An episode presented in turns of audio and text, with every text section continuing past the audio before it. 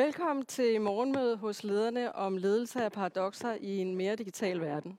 Vi vil jo rigtig gerne have gang i debatten i dag, øh, så vi kan fordele vores erfaringer og spørgsmålene, nu vi er samlet her i dag. Så jeg vil rigtig gerne bede dig om at indtaste dit navn øh, her under videoen og klikke på knappen Join, sådan så du kan deltage i øh, debatten aktivt undervejs.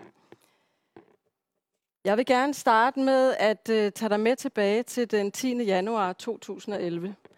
Det er mørkt udenfor, og jeg sidder øh, på min plads i Storrumskontoret. Jeg sidder der alene, fordi mine medarbejdere og kollegaer de er gået hjem.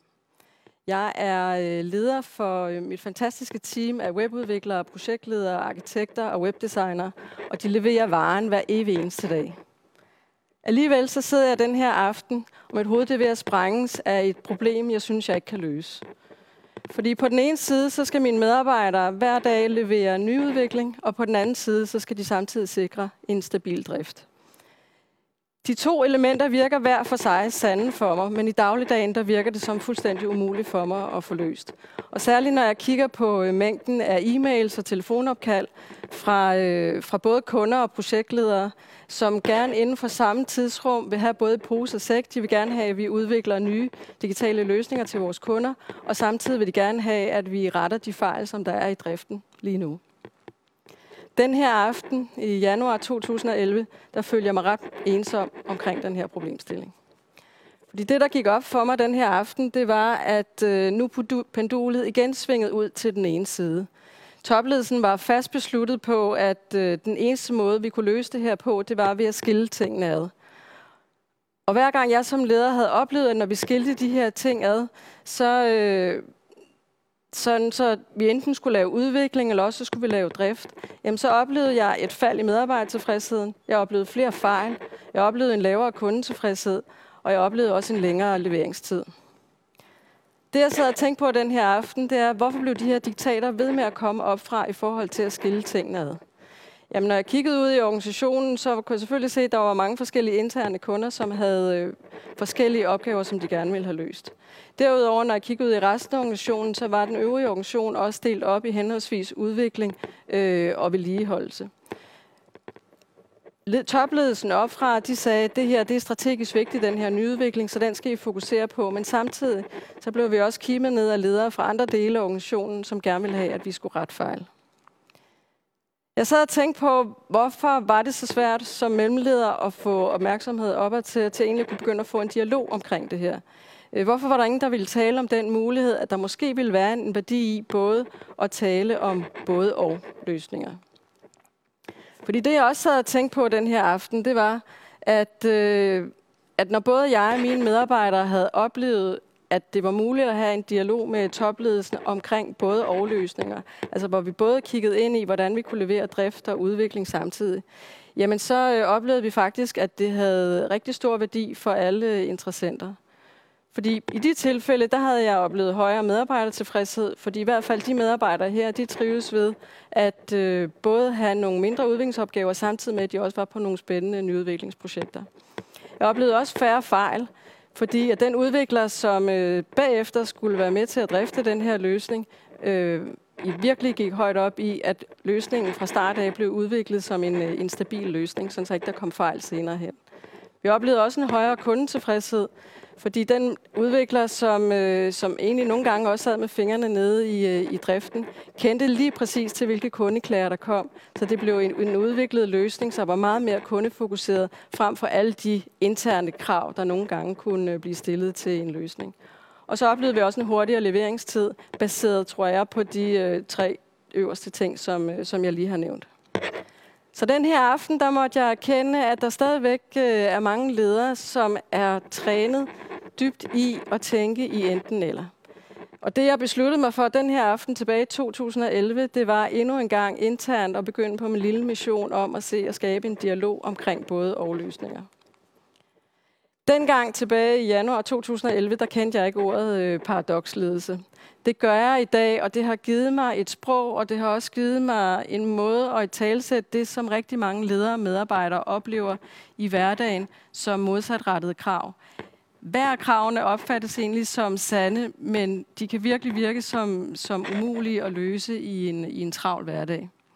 Så min egen refleksion efter i mange år har været udsat for mange paradoxer i forbindelse med, med en mere digital verden, og gennem min tusindvis af en-til-en med, med ledere, der er mit mål for det her morgenmøde at bringe endnu flere ledere tættere på selv at kunne spotte et paradoks, acceptere, når de møder et paradoks, og også handle ud fra et paradoks. Og handle på en måde, hvor det er, du samtidig har fokus på, hvad det er, du skruer ned for et sted, når det er, du vælger at skrue op for noget et andet sted. For som leder, der står vi jo rigtig ofte midt i et paradoks, og jeg har bare taget nogle af dem med her. Der er sikkert nogle af jer, der kan kende løse flere opgaver og have færre ressourcer. Omkostningsreducere, ekspandere. En, der er, er, er, fylder meget lige nu. Være tæt på dine medarbejdere, og samtidig skal man arbejde hjemmefra på grund af corona. Der er høj kompleksitet og med høj hastighed. Det er bare nogle af dem. Er der så flere paradoxer, end der plejer, eller møder vi dem bare oftere lige nu? Altså, jeg har ikke nogen statistik på det, men min erfaring siger mig, at jo mere forandring øh, jeg står i som leder, jo oftere støder jeg på øh, paradoxer. Fordi nogen begynder at udfordre det, øh, udfordre det daglige, det standarden, måden vi gør tingene på, øh, og så er det, jeg synes, man siger, så bliver de modsatrettede krav ret tydelige. Og digitalisering, som er et af omdrejningspunkterne for det her morgenmøde, det er netop noget af det, der udfordrer nogle af de eksisterende måder at gøre tingene på. Så dagens emne i dag er topaktuelt, og jeg vil derfor styre os igennem en øh, morgen, hvor vi får indsigt i forskellige måder at lede paradoxer. Øh, vi har et spændende, øh, eller stærkt hold af indlægsholdere med os, som både deler deres viden og deres erfaringer. Efter min øh, indflyvning her, så vil øh, Mette Tingstrup træne os i paradoksledelse. Så tager vi en kort stræk benpause, og bagefter så kommer Lisbeth Chavez, Lilian Mogensen øh, og jeg selv til at have en øh, debat om, hvordan man som leder i praksis håndterer de paradoxer, som en øget digitalisering kan medføre for ledere. Og så runder jeg kort af, sådan, så vi kan afslutte senest kl. 10.30 som lovet. De viste præsentationer i dag, dem modtager du på en øh, mail øh, efterfølgende. Og for de af jer, som ikke øh, endnu har gjort det, så vil jeg meget gerne bede dig om at indtaste dit navn her under videoen øh, og klikke på knappen Join, sådan så du kan deltage i øh, chatten og stille spørgsmål og debattere med undervejs. For de af jer, som ikke øh, har mødt mig før, så hedder jeg Birgitte Alstrøm. Jeg har været leder i 25 år af digitale udviklingsafdelinger og projekter. I dag der er jeg ledelsesrådgiver, debattør og øh, foredragsholder hos lederne. Her der giver jeg blandt andet fortrolige en-til-en-sparinger øh, til ledere, og derudover så blander jeg mig rigtig gerne i debatten om, hvordan blandt andet FN's verdensmål og øh, digitalisering påvirker ledelse og lederrollen. Verden i dag, det er lederne og ledernes kompetencecenter. Og i løbet af ens arbejdsliv, der er det meget normalt, at man kan skifte mellem, så er man leder måske en periode, så er man selvstændig en periode, og en periode er man måske funktionæransat. Og i dag der dækker ledernes hovedorganisation øh, hele dit arbejdsliv. Vi har lederne, som øh, er specialiseret i ledelse og lederrollen. Så har vi Virksom, som er ledernes søsterorganisation for selvstændige. Og så har vi Pro for øh, funktionæransatte på individuelle kontrakter. Og som medlem af ledernes hovedorganisation, der kan du få både øh, A-kasse, faglig organisation, personlig sparring, forskellige forsikringer, pensionsordning, og du kan også få 10% rabat på, øh, på de over 70 lederkurser og uddannelser i ledernes kompetencecenter. Det, de over 110.000 medlemmer af lederne har til fælles, det er ledelse og lederrollen. Men derudover så, øh, så spreder de sig over alle niveauer i organisationen. Det er lige fra direktøren til øh, teamleder. Og de spreder sig også over alle fag og brancher og over hele Danmark. Digitalisering er noget, der fylder i leders øh, hverdag, og derfor så valgte vi tilbage i, øh, i foråret 2019 at samle øh, førende forskere, eksperter og praktikere inden for øh, digitalisering i øh, ledernes digitale tænketank. Og udløbet af de her øh, to møder, vi holdt i ledernes digitale tænketank, det var netop for at tage fat på, hvordan det er, at vi kunne begynde at hjælpe ledere med at blive blive klædt bedre på i forbindelse med digitalisering. Outcome af, et af outcome af ledernes digitale tænketank, det var øh, fem øh, pejlemærker, og et af de pejlemærker var ledelse af paradoxer, som vi har valgt at og dermed så køre ud i det her morgenmøde i dag. Derfor vil jeg nu byde velkommen til øh, Mette Tengstrup. Mette hun er erhvervspsykolog i virksomheden Klavis Erhvervspsykologi. Og Mette har gennem mange år specialiseret sig i paradoksledelse for at arbejde med de forskellige modsatrettede krav øh, til ledelse og organisationer.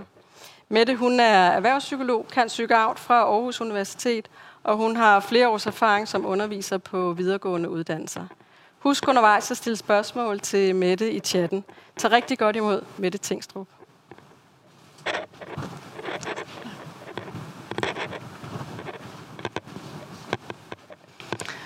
Godmorgen. Lad mig se, om der kommer et oplæg op her. Det gør der. Vi skal i dag tale lidt om øh, ledelse af paradoxer i en øh, mere digital verden. Jeg havde håbet på, at vi skulle være her sammen og øh, tale om det, men i stedet så sidder Lilian og Lisbeth derude og giver noget energi til, hvordan vi kan tale om, om det her. Så hvis I hører lidt larm, så er det fordi, de sidder dernede og giver lidt respons på det. For en del af udfordringen nu her, det er, at vi ikke kan mødes øh, fysisk, så hvordan er det, vi alligevel får energi på det? Så du sidder derhjemme nu og tager forhåbentlig lidt noter, og jeg håber, du skriver lidt øh, undervejs, så vi kan få lidt dialog med ind i det og få noget energi på det her. Men jeg har sådan små tre kvarter til at øh, give os lidt et crash course ind i, hvad er ledelse af paradokser, hvorfor er det, vi egentlig taler om det her, og hvorfor er det blevet særlig relevant i disse tider, hvor vi har en øh, digital verden, i særdeleshed med corona. Det skal sige, at det her oplæg var faktisk oprindeligt ment til at være før corona brød ud, før vi vidste, der var noget, der hed corona. Og der var det også relevant med at tale ledelse i en digital verden. Ikke desto mindre er det blevet endnu mere relevant den dag i dag, og øh, lad os tale lidt om, hvorfor det egentlig er det. Så øh, først og fremmest får jeg lyst til at vise jer det her øh, billede. Det vidner om, hvordan mange øh, ledere kommer ind til mig for tiden. Lidt rustne i hovedet, lidt trætte, og siger simpelthen, med det, det føles som om, at uanset hvad jeg gør, så er det forkert. Hvis at jeg øh, tager styring over mine medarbejdere, hvis jeg rent faktisk siger, hvilken retning vi skal, og øh, tager sådan, viser dem, hvad det er, der skal i gang, så siger de, at jeg bliver for hård, og de beder mig om rent faktisk at være mere øh, inddragende, give noget mere indflydelse til dem, og tage dem mere med på råd, lytte mere til dem. Hvis jeg så gør det, så siger de, at jeg lige pludselig bliver vag, og så beder de mig om at tage styring igen. Så det føles som om, at uanset hvad jeg gør, så er det forkert, og det kan gøre, at mange af lederne faktisk ser sådan der ud, når de træder ind ad døren øh, og beder om noget sparring hos mig. Det første, jeg egentlig har brug for så at fortælle øh, dem, og også fortælle jer, der lytter med herude, det er, at når vi arbejder med paradoxer, når vi arbejder som ledere, så må vi forstå, at modsatrettede krav og paradoxale opgaver, det er simpelthen øh, grundvilkår ind i organisationer. Det er noget, at vi står i alle sammen, og det handler ikke om, at du som leder ikke kan finde ud af det. Det handler om, at du ligesom Birgitte lige tale om, rent faktisk skal lære at spotte, hvad er det, der er i gang. Hvad er det for nogle modsatrettede krav, du skal navigere i, ind i det, både at være styrende og være involverende.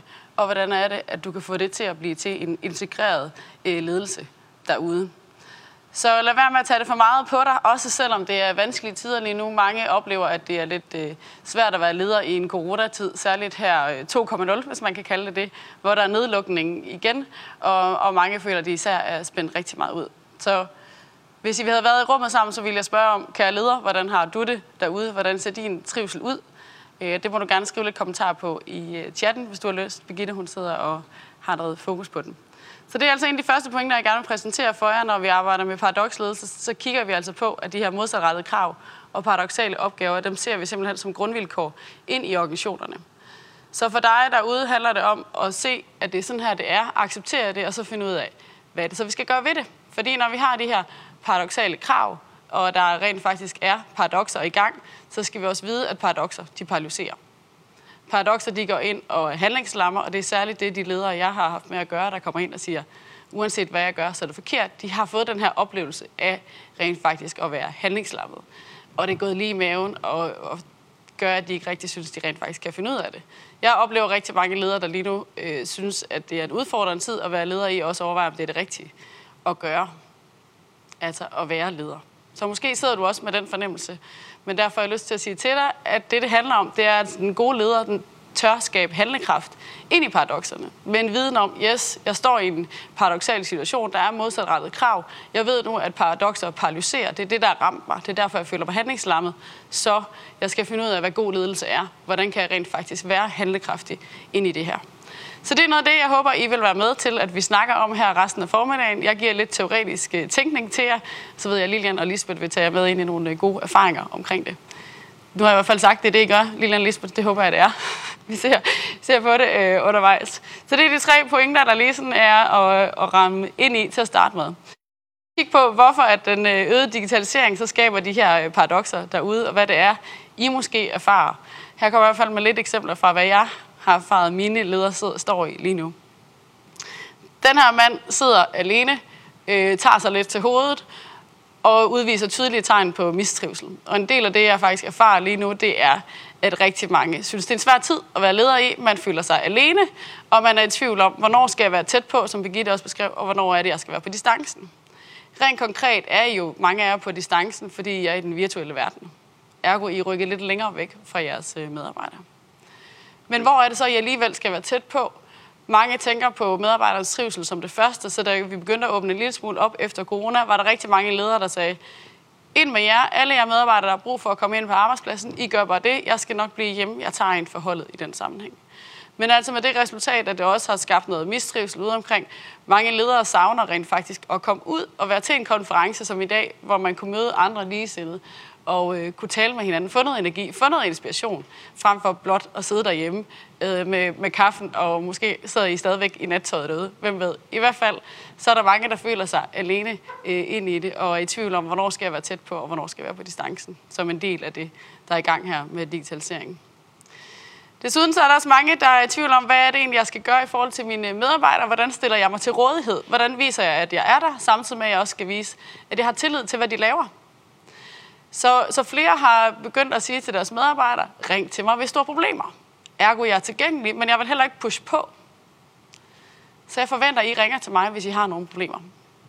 Men som en leder sagde til mig den anden dag, øh, det er ikke dem, der har problemer, der ringer. Det er ikke dem, jeg er bekymret for, der rent faktisk ringer til mig.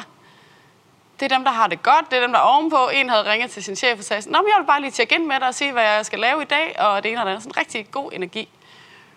Så det, vi måske skal erfare ind i det her, det er, ring til mig, hvis du har problemer, er ikke nok at give til medarbejderne i en digital tid. Ja, det er at udvise, at du er tilgængelig, men ingen har lyst til at have problemer. Så de vil ikke nødvendigvis ringe, når de har problemer.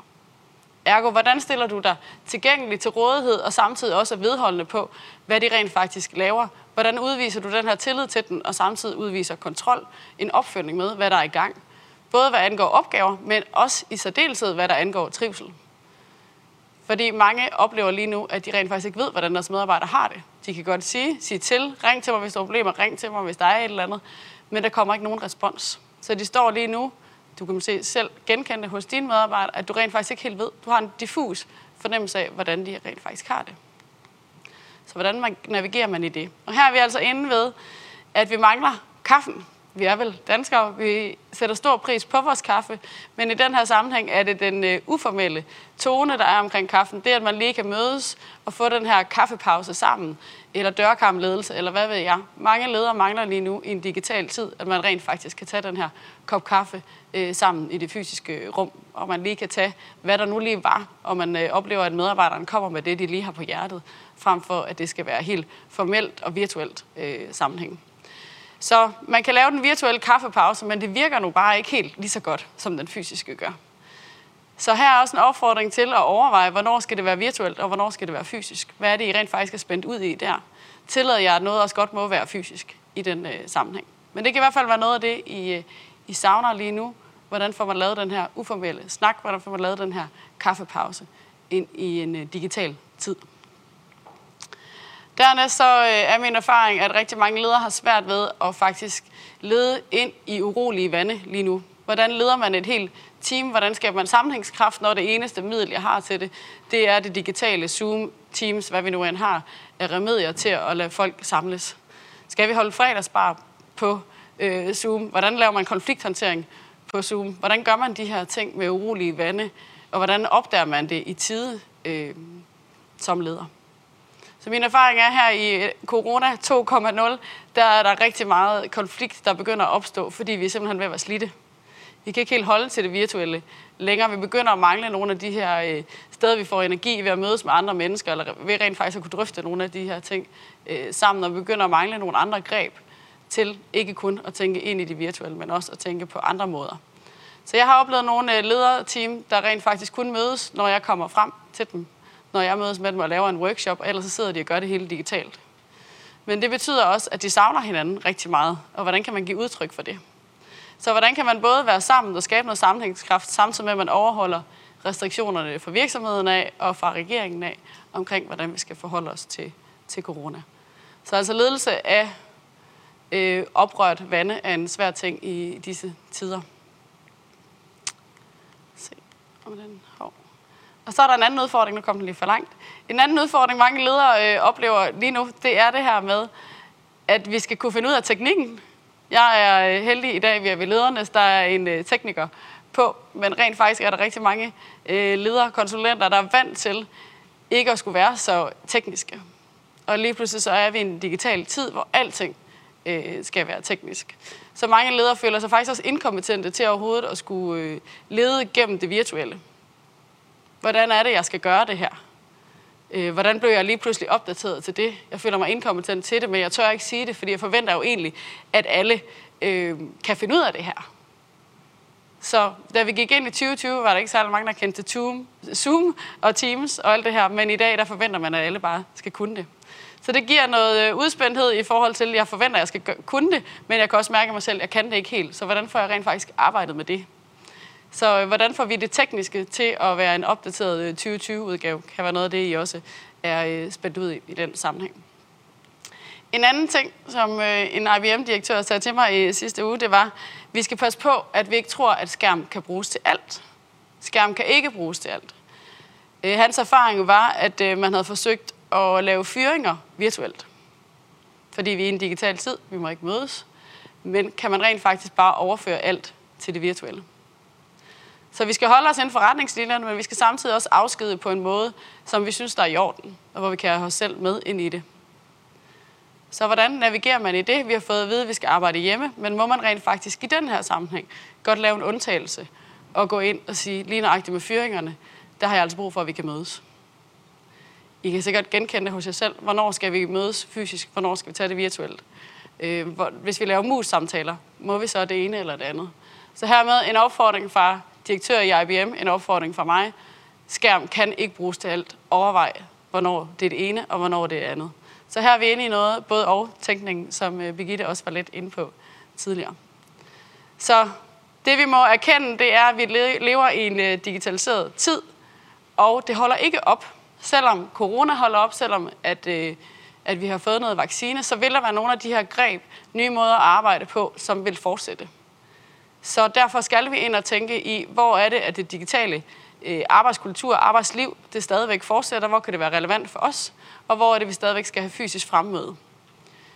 Jeg kan lige så godt opfordre jer øh, til det først som sidst. Tag og begynd at lede ind i det, frem for at stå og sige, jamen om lidt, der holder det op. For det gør det ikke. Så hvordan er det, vi kan gribe det her? Hvordan er det, vi kan tænke i både året her, både det virtuelle og det fysiske fremmøde? Både den virtuelle arbejdspladskultur og den fysiske arbejdspladskultur. Det er noget af det, vi skal kigge lidt på sammen.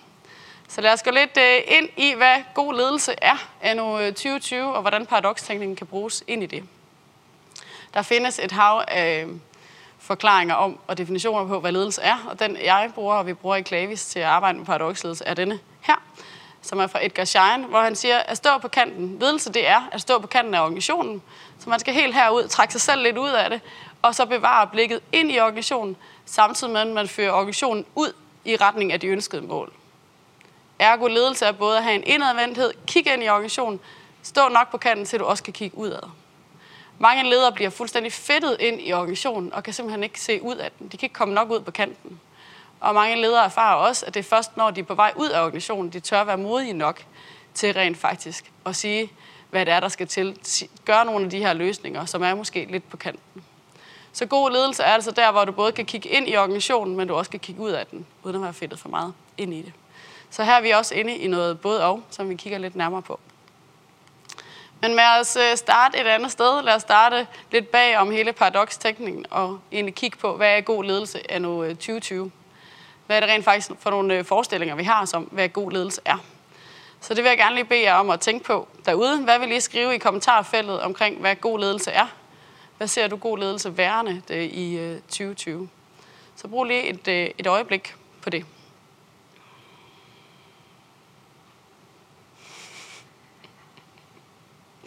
fornemmer, at der også godt kunne komme nogle kommentarer fra salen her. Dem får I senere, hvad god ledelse er.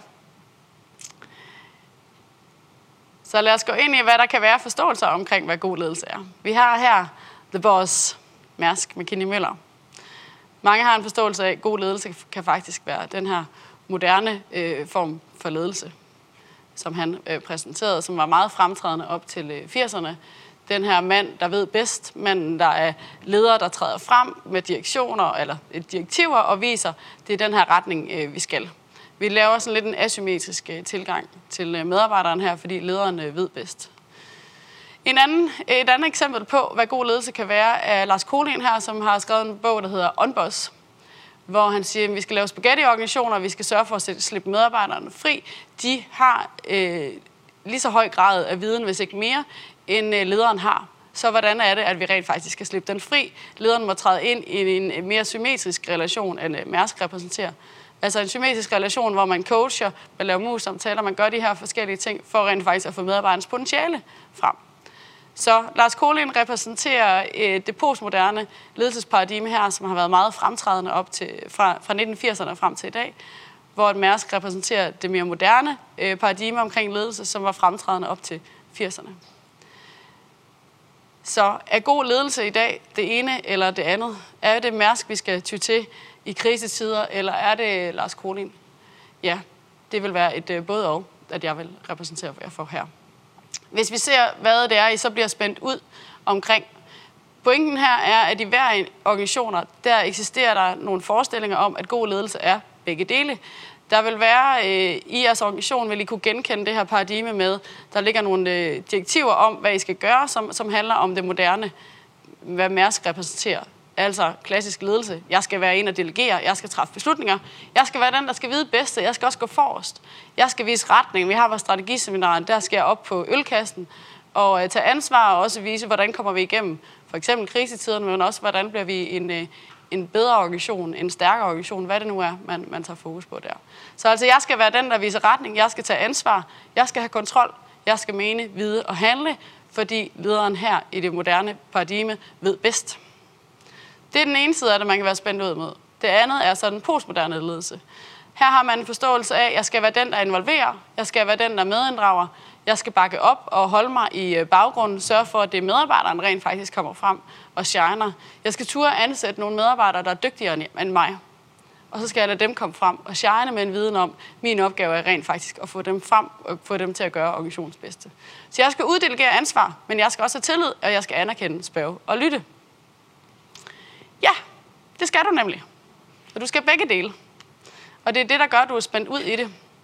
Så i enhver organisation vil de her to ledelsesparadigmer eksistere side om side.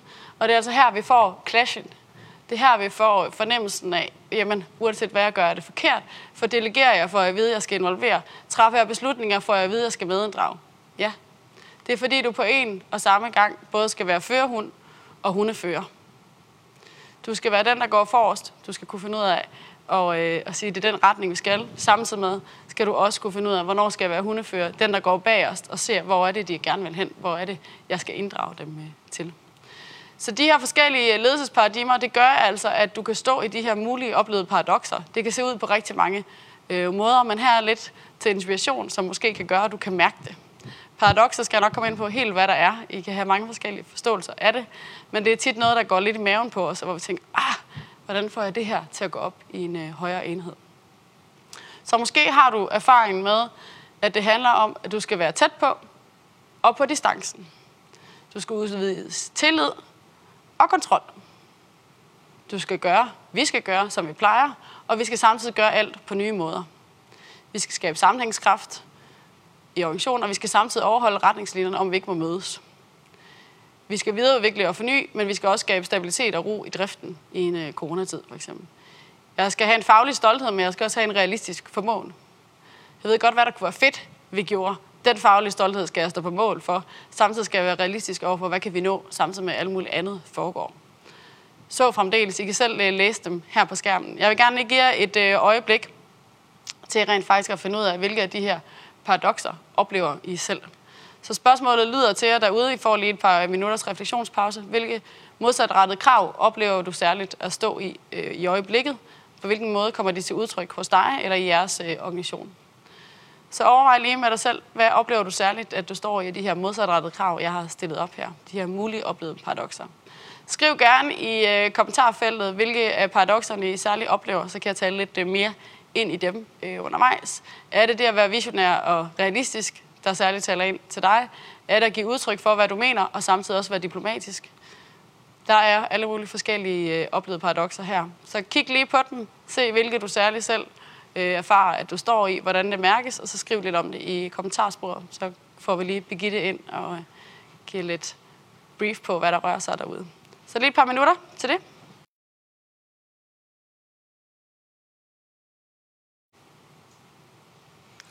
Jamen Mette, det vælter ind med øh, paradoxer. Der er Rikke her, der skriver individuel, individuel ledelse forhold til den enkelte medarbejder, så den enkelte kan blive den bedste udgave af sig selv, fagligt og personligt. Det er ikke mig, der er den dygtigste fagligt på den detaljerede bane, men jeg kan skabe rammer og for mig og, min, og for mine medarbejdere og kollegaer. Ja, så her er vi faktisk også lidt inde på det paradoks, der kan hedde mellem individ og gruppe. Hvordan går jeg ind og øh, leder det enkelte individ, samtidig med at jeg også godt ved, at jeg skal lede teamet. Så hvordan giver jeg plads til en øh, forskellighed, ud fra hvad de enkelte medarbejdere har brug for, og også hvordan laver jeg en ensartethed, der er det samme for, for hele teamet. Det kan være den, der bag blandt andet mærkes her. Så er der en leder her, der skriver, jeg synes, jeg i den her tid er udfordret på, hvordan jeg kan udøve nærværende ledelse og samtidig ikke skabe, skemalægge nærværet, forstyrre arbejdet for meget, når det hele foregår virtuelt. Særligt fordi jeg også selv har opgaver, der skal løftes. Ja. Et ret øh, fint eksempel på, hvad der, øh, hvad der foregår i forhold til, at der er, der er rigtig mange, der gerne vil ind og lede på, altså lede på nærvær, være tæt på, samtidig med, at man er på distancen. Og hvordan får man det, det til at gå op? Jeg tror ikke, der er nogen, der har nogle gode... øh, værktøjer til det lige nøjagtigt sådan her, du skal gøre, men du må prøve dig lidt frem. Men pas også på med, at du ikke bare får lagt øh, møder hele vejen ned igennem, fordi det rent faktisk handler om, at du skal være tæt på medarbejderen. For de også noget ud af det. Hvordan kan I lave det der øh, ja, tæt på ledelse på forskellige vis? Kan det også være ved, at man sender nogle billeder? Hvordan kan det se ud? Kan det også være det lidt mere uformelle, men ikke at alt bliver lagt til øh, møder? Apropos skærm kan ikke, kan ikke alt i den sammenhæng. Videreudvikling og fornyelse og stabilitet og ro i driften. Det er svært at nå at lade forandringerne øh, øh, nå at lade i forandringerne, inden man skal ændre sig igen. Ja, så hvordan får vi rent faktisk skabt noget stabilitet ind i organisationen, samtidig med, at vi også ved, at vi skal forny os.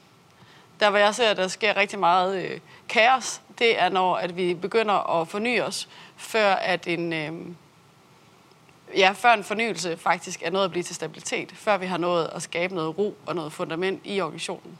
Så hvis vi bare laver forandring på forandring på forandring, fornyelse, fornyer os hele tiden, så kan vi risikere rent faktisk ikke at få den her øh, implementering til at, øh, at være god nok og få et fundament, for at vi rent faktisk kan få skabt noget mere ro i organisationen. Ja. Ja. Lad os tage den sidste. Den sidste fra Camilla. En klassiker også. Fælles retningslinjer og ensartethed versus fleksibilitet og agilitet. Og tillid i forhold til at empower medarbejdere til at køre selv versus kontrol i forhold til know what your people do med henblik på at udfordre status quo og skabe forandringer. Ja, så ensartethed og forskellighed, det er virkelig en, at mange kan, øh, kan genkende. Hvordan er det, jeg leder øh, ens ind i den her sammenhæng, hvor vi skal alle sammen gøre det samme, for eksempel under coronarestriktionerne. Vi må alle sammen opføre os på en bestemt måde, samtidig med, at man også godt ved, at der er noget forskellighed, der skal gives plads til her. Jamen er der nogen, der har nogle øh, syge ægtefælder eller et eller andet, som skal tages ekstra hånd om, jamen, hvordan kan man så gå ind og lave en forskellighed der, og samtidig også lede på ensartethed. Og det er her, vi får året frem, om må se, om vi kan gøre begge dele. Ja. Tak for det, Birgitte. Tak til jer derude, der lige kunne øh, komme lidt af, hvad I oplever. Så en del af det, vi har gang i nu, det er rent faktisk at spotte øh, paradoxerne, få en, en forståelse for, hvorfor er det, de rent faktisk opstår. Og det er en af vejene til, at I kan navigere gennem paradokset. Jeg sagde fra starten af, at god ledelse skaber handlekraft i paradoxerne. Med en viden om, at paradoxerne paralyserer. Så vi må finde en handlekraft til at rent faktisk være i paradoxerne. For vi kan ikke eliminere et paradoks, vi kan ikke få det til at forsvinde. Det er en ret vigtig pointe. Vi skal sørge for, at paradokset, det, at vi ved, at det bliver ved med at være der, selvom at vi handler øh, igennem det. Så hvad, hvad er det så, vi skal gøre ind i den her sammenhæng? En af tingene, man kan gøre, er at spotte, at det eksisterer. Sige, det er det her, at jeg er spændt ud mellem, som øh, Birgitte også var lidt inde på før. Hvad er det, vi er spændt ud i her, og hvordan kan vi rent faktisk så lede gennem det? Så lad os øh, kigge lidt mere på, hvad paradoksledelse rent faktisk øh, opfordrer til. Vores grundlæggende forståelse er, at vi rent faktisk må møde de her komplekse refleksioner. Vi arbejder i dag i et samfund, i nogle organisationer, hvor der er en virkelig høj kompleksitet. Så hvordan kan vi møde de her komplekse problemstillinger med tilsvarende komplekse refleksioner? Det er her, hvor enten eller tænkningen, den holder ikke vand, den eksisterer ikke, eller øh, rummer ikke den øh, kompleksitet, vi rent faktisk gerne vil have. Det er derfor, vi skal ind og have en øh, tænkning, der kan også rumme øh, tilsvarende kompleksitet, som problemstillingerne står i. Så Mengel har en ret god øh, sætning her, som øh, kan hjælpe jer til at tænke, når jeg, når jeg lige får en god idé, det er let, det er det her, der skal ske. Hvad er det så egentlig, at, øh, at det rummer? Så han siger, for every complex problem, there is an answer that is simple, neat and wrong. Så altså med en viden om, når du står i en kompleks situation, og du tænker, det er da bare lige det her, vi gør. Så overvej, om du rent faktisk har mødt den komplekse problemstilling, du stod i, med tilsvarende komplekse refleksioner. Min erfaring er, at vi rigtig gerne vil ud af ubehaget. Vi vil gerne ud af den her kompleksitet, øh, vi står i, og derfor prøver vi at sige, at det er da bare det her, der skal gøres. Men vi har rent faktisk ikke været omkring problemstillingen godt nok til at analysere, hvad det er, der er på spil, og dermed også til at kunne finde ud af, så hvad er god ledelse. Så en stor del af det her handler om rent faktisk at kunne møde det med, øh, med tilsvarende komplekse refleksioner.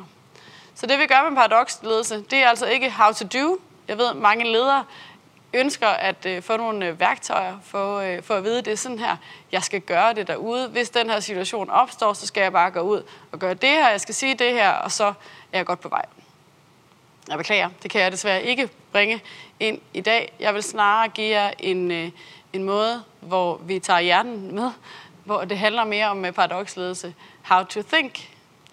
Så med paradoksledelse henviser det altså til en, øh, en forholdet måde, snarere end en handleanvisning på, hvad god ledelse er. Så I får ingen lette opskrifter på, hvordan I skal lede derude, men I får en måde at forholde jer til det på, når I møder en kompleks situation, og hvad det er, der skal gøres i den sammenhæng. Så paradokstænkning er lidt fra how to do til mere how to think. Og her skal vi lige have en forståelse af, hvad et øh, paradoks rent faktisk er. Så den, den lette måde at skelne mellem et øh, paradoks er, der er mange, der kender et paradoks og et dilemma, og bruger det lidt i flæng. Men et dilemma, det er netop karakteriseret ved det, vi kender ved øh, lørdag formiddag, masser af monopolet. Skal jeg tage til Moster Olgas øh, fødselsdag? Det må man alligevel ikke for tiden, men det kunne have været det. Må man tage til det? Skal jeg tage til det, eller skal jeg tage til en fest hos mine venner? Jeg kan ikke være to steder på én gang. Det er et dilemma. Skal jeg gøre enten det ene eller det andet? Et paradoks, det er, hvor året opstår. Det er, hvor du ikke kan adskille det. Så hvis vi lige skal blive ved, øh, ved definitionen her, så er et paradoks noget, der fremkommer, når elementer af vores tanker, handlinger og følelser, som forekommer logiske hver for sig, de bringes sammen, og her bliver det gensidigt udelukkende og dog samtidig sande. Når vi oplever et paradoks, er det tit der, der er en absurditet, og det er også her, at øh, handlingslammelsen kommer ind, som øh, Lotte Lyscher beskriver, som har lavet forskningen her til, til paradoksledelse. Så for eksempel øh, duen derovre, der sidder på skiltet, det må ikke sidde der, det gør det alligevel. Vi får lyst til at smile. Så absurditeten er noget, du kan gå efter for at se, er det rent faktisk et paradoks, der er i spil, og din oplevelse af, om det er et paradoks. Så jeg kan godt opleve noget af et paradoks, og du gør det ikke. Det er oplevelsesfenomenologisk øh, baseret, og derfor kan det også være noget, vi har brug for at diskutere, hvornår er et paradoks, hvornår er det ikke. Men øh, det her kan være et eksempel på det. Læs ikke dette skilt, står der. Jamen, når jeg er i gang med det, så finder jeg ud af, at jeg ikke måtte, men jeg kan jo ikke læse det for andet, end at, at jeg så har gjort det, jeg ikke måtte. Ergo, hvordan skal jeg lykkes med det her? Måske kan I genkende det fra direktioner, I får øh, oppefra, at det er sådan her, I skal gøre det. Gør et, og gør samtidig det. Men hvordan pokker skal jeg få det til at opstå? Det er her, du kan vælge at sige, det er umuligt, det kan jeg ikke. Jeg sætter mig over i hjørnet, venter på, at det går over. Eller det er her, du så kan sige, så hvordan er det, jeg skal arbejde ind i det her? Det er det, vi gerne vil med paradoxerne. Du skal ind og spotte dem, og så finde ud af, hvad kan du gøre ved det i den her sammenhæng. Så en måde at arbejde ind i den høje kompleksitet, en måde at arbejde gennem paradoxerne, er at sætte dig for, et paradoks kan ikke elimineres, et paradoks skal du handle igennem. Men du kan heller ikke vide med et paradoks, hvad der er den helt rigtige løsning at gøre. Så du skal finde en måde, hvor du kan arbejde mod det, Carl Weig hedder workable certainty. Altså, du må arbejde mod sikker nok handlegrund. Det kan du øh, finde frem til, ved at du laver øh, tre læsninger, som jeg har listet op for jer her. Den ene læsning er den organisatoriske intelligens. Du går ind og læser organisationen, sammen med bestyrelsen, eventuelt sammen med din direktion, sammen med ledelsen. Hvor er det, vi er på vej hen? Hvad er det for en strategi, vi har lagt os? Den organisatoriske intelligens er altså, hvor er det, vi er på vej hen?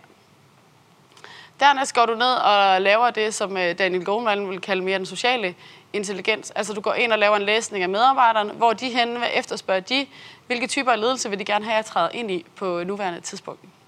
Og den sidste læsning, som er enormt vigtig også, det er, at du har et kendskab til dig selv.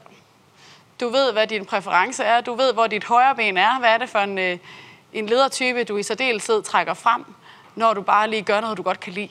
Er det så der, hvor du går ind og er den støttende leder? Er det der, hvor du, du får lyst til at være empatisk og øh, være relationelt kompetent over for dine medarbejdere?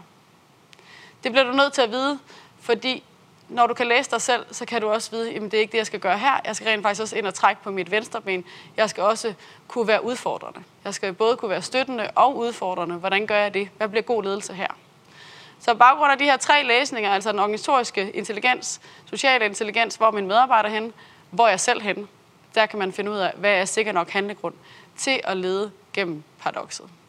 Så her er vi altså inde og prøve at øh, møde den høje kompleksitet, I står i jeres problemstillinger og bliver født ud af, med en tilsvarende høj øh, måde at tænke på og forholde sig til paradoxerne. Så derfor er paradoksledelse how to think frem for how to do.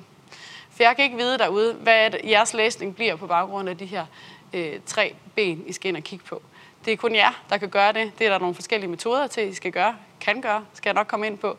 Men det handler altså også om, at du kan finde ud af at arbejde med tvivlen som din følgesvend, og alligevel være handlekraftig.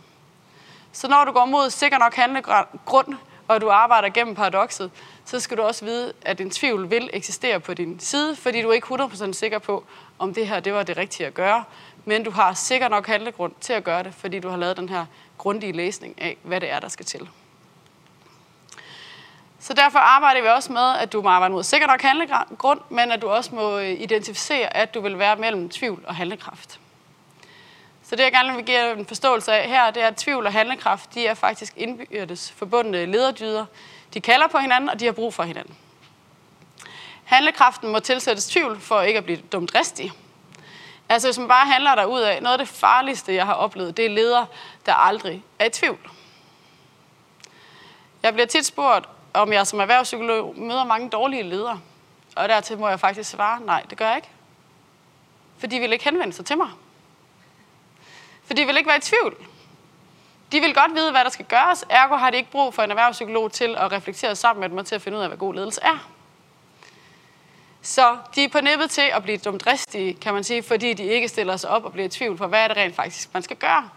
Omvendt, så må tvivlen altså også blive til handling, hvis ikke den skal larme en og udvikle sig til en kimende tinnitus i lederens øregang. Så hvordan er det, vi får øh, lederen til at være handlekraftig og samtidig også adressere sin tvivl? Hvordan er det, at man kan acceptere, at der sidder sådan en lille en på skulderen her, som er den tvivl, der vidner om, der er noget her, jeg skal finde ud af, hvad god ledelse er. Men samtidig bliver jeg også nødt til at gøre det, og ture gøre noget, selvom jeg er i tvivl om, det er det helt rigtige at gøre. Det er der helt sikkert mange af jer, der har kunne identificere og kunne mærke under corona også, I stod i en situation, hvor I var i tvivl. Hvad er det rigtige at gøre her? Men vi blev også nødt til at handle igennem det, for I kunne ikke bare lukke organisationen ned i tre måneder. Så på den måde bliver vi også nødt til at, at få nogle erfaringer om, hvad god ledelse er, samtidig med, at vi går vejen øh, ind i det. Så overvej, hvordan du kan have tvivlen med dig, og samtidig være, være handlekraftig. Hvordan det egentlig kan komme øh, dig til gode, og både kunne bruge din tvivl og, og være handlekraftig ind i det. Det kan komme til udtryk på forskellige vis, og nu går jeg ind i øh, en af de typer af paradoxer, der er. Der er tre forskellige typer af paradoxer. Den ene er de organisatoriske paradoxer, den anden er ledelsesparadoxer og rolleparadoxer, og så er der tilhørsparadoxer, det der kommer ud af at, øh, at høre til ind i en organisation. For eksempel øh, loyalitet. Jeg skal både være lojal opad til og lojal nedad til. Hvordan kan jeg rent faktisk lykkes med det? Det er noget af det, der går lidt mere i maven. De paradoxer, jeg gerne vil vise jer her, altså ind i det personlige paradoks, hvor I skal lede gennem de her modsatrettede lederroller, fordi I har spottet her, at der er nogle paradoxer i gang. Så det her det er de 11 paradoxer i ledelse, som blandt andet Lego har øh, fundet frem til, og som I måske kan genkende, at der er noget af det, I skal stå i.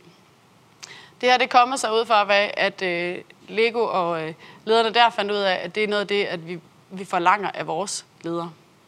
Måske kan I genkende dem. Måske er der nogle af de her, der taler særligt øh, til jer.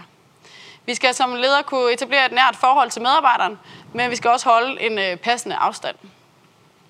Jeg havde en, øh, en medarbejder, en mellemleder, der kom til mig en dag og sagde sådan, det er som om min direktør, hun bare virkelig gerne vil være mor for mig. Det pisser mig af. Altså, hun oplevede virkelig, at øh, hendes direktør var ved at etablere et alt for nært forhold til hende, som hun ikke havde lyst til. Så det medarbejderen blev nødt til at gøre her, det var at prøve at skabe øh, en distance til holde afstand til øh, direktøren og prøve at tale hende ind i en anden position, hvor hun godt kunne holde den passende afstand.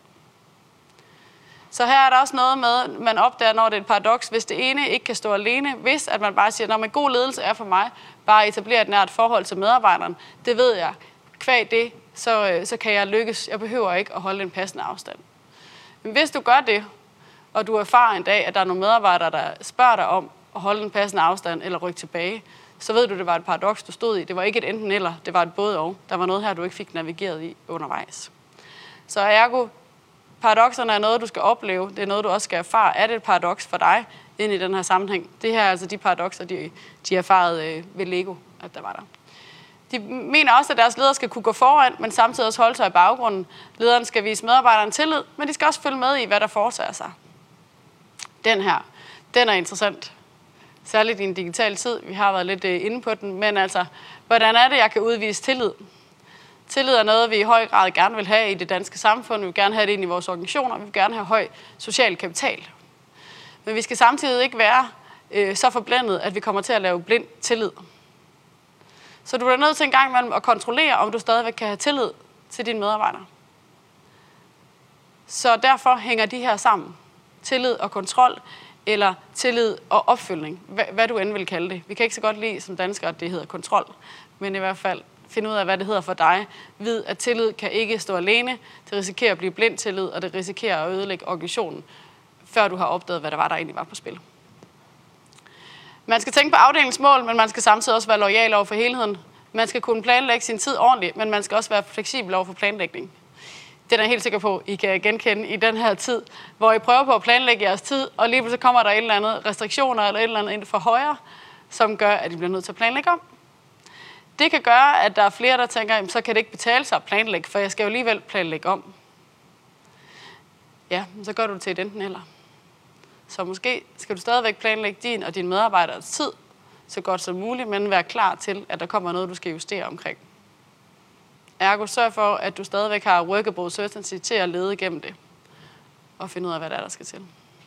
Vær visionær, hold benene på jorden, tilstræb konsensus og vær i stand til at skære igennem.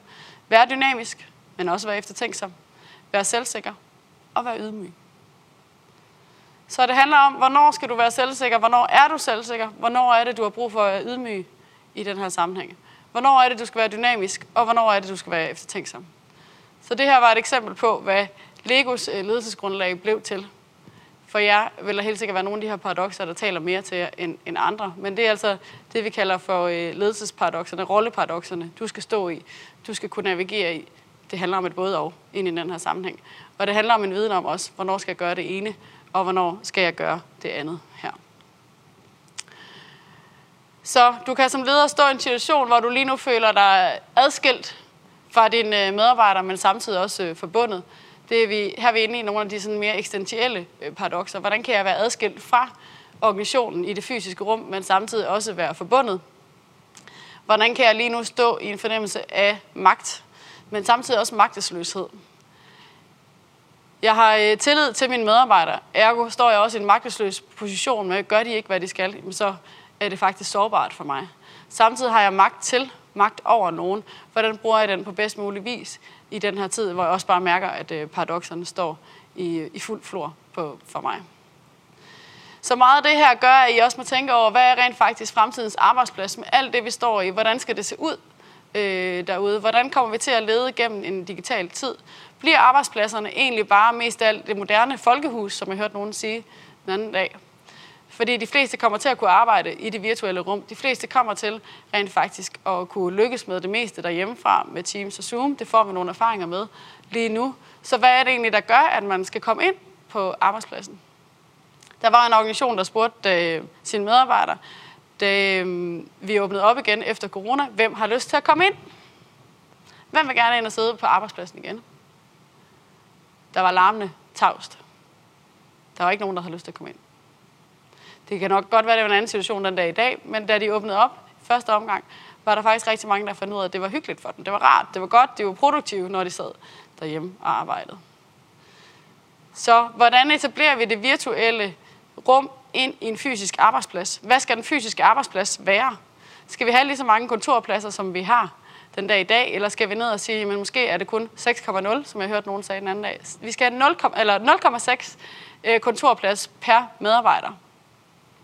Fordi vi ved, at vi alligevel ikke kommer til at være her på samme tid. Så hvad er det egentlig fremtidens arbejdsplads kalder på ind i ledelse af det digitale? Det kalder i hvert fald på, at vi både skal kunne være med det fysiske og det digitale. Vi skal kunne tale paradoxerne frem, og vi skal kunne lede gennem dem. Så måder at øh, gøre det på, nu har jeg fortalt jer, at paradoxer paralyserer. Så hvordan er det, vi alligevel kan handle gennem dem? Jamen, vi har de tre læsninger, som jeg fortalte jer om før, altså den organisatoriske intelligens, den sociale intelligens, læs medarbejderen og læs dig selv. På baggrund af det går du mod workable certainty, altså hvad er god ledelse i den her tid. Og så kan du finde ud af, hvordan kan du forholde dig ind i paradoxerne. Hvordan kan du, når du spottet dem, hvad er det så, du kan gøre? Så der er tre måder, du kan forholde dig til paradoxerne på. Den første, som vi primært har arbejdet med i dag, det er at acceptere, at paradoxerne er der, spot dem og prøve at skabe mening i dem. Så altså sig til dine medarbejdere, ja, vi står i et paradoks lige nu. Vi skal både forholde os til, øh, til retningslinjerne fra øh, Mette Frederiksen, samtidig med, at vi også skal forholde os til, at vi har brug for at mødes. Hvordan kan vi få det til at gå op i en højere enhed? Det er noget af det, vi skal snakke om. Så tal dem frem. Hjælp medarbejderne til at blive nogle dygtige organisatoriske medlemmer, der også forstår den kompleksitet, de står i. Så hjælp dem med også at tænke i både og. Det kan være en vej øh, gennem paradokset. Derudover er der også det, der hedder for en integrativ tænkning, hvor vi får året frem ved at sige, hvordan kan vi gøre begge dele her? Hvordan kan vi, vi øh, stå i en situation, hvor vi rent faktisk gerne vil lave ensartethed og forskellighed, som vi for eksempel var inde på før. Så der vil spørgsmålet kunne lyde til jer. Øh, hvor er det, at vi skal lave ensartethed i vores team? Og hvor er det, vi skal give plads til forskellighed? I det er I faktisk ved at prøve at integrere de her paradoxer. Prøve at integrere hver polerne, sætte dem sammen i en løsning, som kommer til at vægte lidt mere den ene end den anden, ja, men I vil alligevel kunne gå med dem hånd i hånd. Den sidste øh, mulige vej gennem paradokset, det er, at man går ind og laver en positionering. Man ved nu, at paradokset eksisterer, det har to poler, men man ved også, for at vi kan lykkes lige nu, så skal vi ind og gøre det ene mere end det andet. Så det kan for eksempel være, at man er i en organisation, hvor man ved, at lige nu har der været så meget kaos, vi har været ude i så meget fornyelse, at vi bliver nødt til at gå ind og skabe noget stabilitet. Altså vi er inde i paradokset mellem fornyelse og stabilitet. Ergo, jeg ved, at vi skal forny os, men det kan vi ikke gøre, før stabiliteten er mere på plads. Før vi har skabt nogle bedre procedurer, før vi ved, hvem hinanden er, og før vi er klar til at sprinte ud af. Ergo sætter stabiliteten forrest og vender ryggen lidt til fornyelsen for en tid. Så vi kan gå ind og kommunikere og begrunde til vores organisation. I den kommende tid, der bliver god ledelse, og det vi skal som organisation, det bliver at kigge ind på stabiliteten. Det skal vi sammen lykkes med. Jeg ved, at mange af jer gerne vil have, at, øh, at vi også fornyer os. Det vil vi gøre, når vi er mere i, øh, på plads med vores stabilitet, så lige nu vender vi altså ryggen til fornyelse. Det er en måde at tale ind i kompleksiteten og rent faktisk tale om, hvad, hvad god ledelse er, og tage vare på det, frem for bare at kaste med paradoxerne og sige, ja, vi skal gøre det hele på én gang. Så du skal ture handle gennem det, du skal ture rent faktisk at tage ledelsen på dig, samtidig med, at du ikke nødvendigvis kommer til at vide, hvad der er det helt rigtige at gøre. Så gå med tvivlen som din, øh, som din følgesvend ind i den her tid. Så det er ved at være tid til noget spørgsmål. Jeg kan se, at Birgitte hun, øh, er ved at være klar. Så det sidste, jeg vil øh, sige til jer, det er, I kan læse meget mere om øh, emnet, hvis I har lyst til det, i den her bog, som min kollega Lotte øh, har skrevet Ph.D. omkring ledelse gennem paradokset, som handler om hendes forskning nede ved Lego tilbage i slut 90'erne. Øh, og så er der også den her lederen mellem tvivl og handlekraft, som går mere ind i øh, dig som leder, når du skal navigere gennem de her paradokser. Hvordan kan det så opleves? Hvordan kan det føles derude, og hvordan kan du alligevel øh, arbejde ind i det? Og hvis I gerne vil have lidt mere øh, viden om det virtuelle, og hvordan man kan lede ind i det uformelle, så er der den her virtuel ledelse. Øh, en artikel fra Mads Kram, som også er værd at læse. Ja, så lad os få lidt spørgsmål ude fra jer. Lad os se, hvad der er kommet ind. Ja, bliv endelig ved med at skrive øh, spørgsmål i chatten, så skal jeg nok få, få videreformidlet dem. Øh, tusind tak, Mette, for tak, tankevækkende oplæg. Øh, det var lidt sjovt. Andreas Kærgaard han skriver sjovt, at det var i 1986, at Per Sørensen fra Lego udformede de 11 paradoxer, og de er stadigvæk øh, aktuelle. Ja.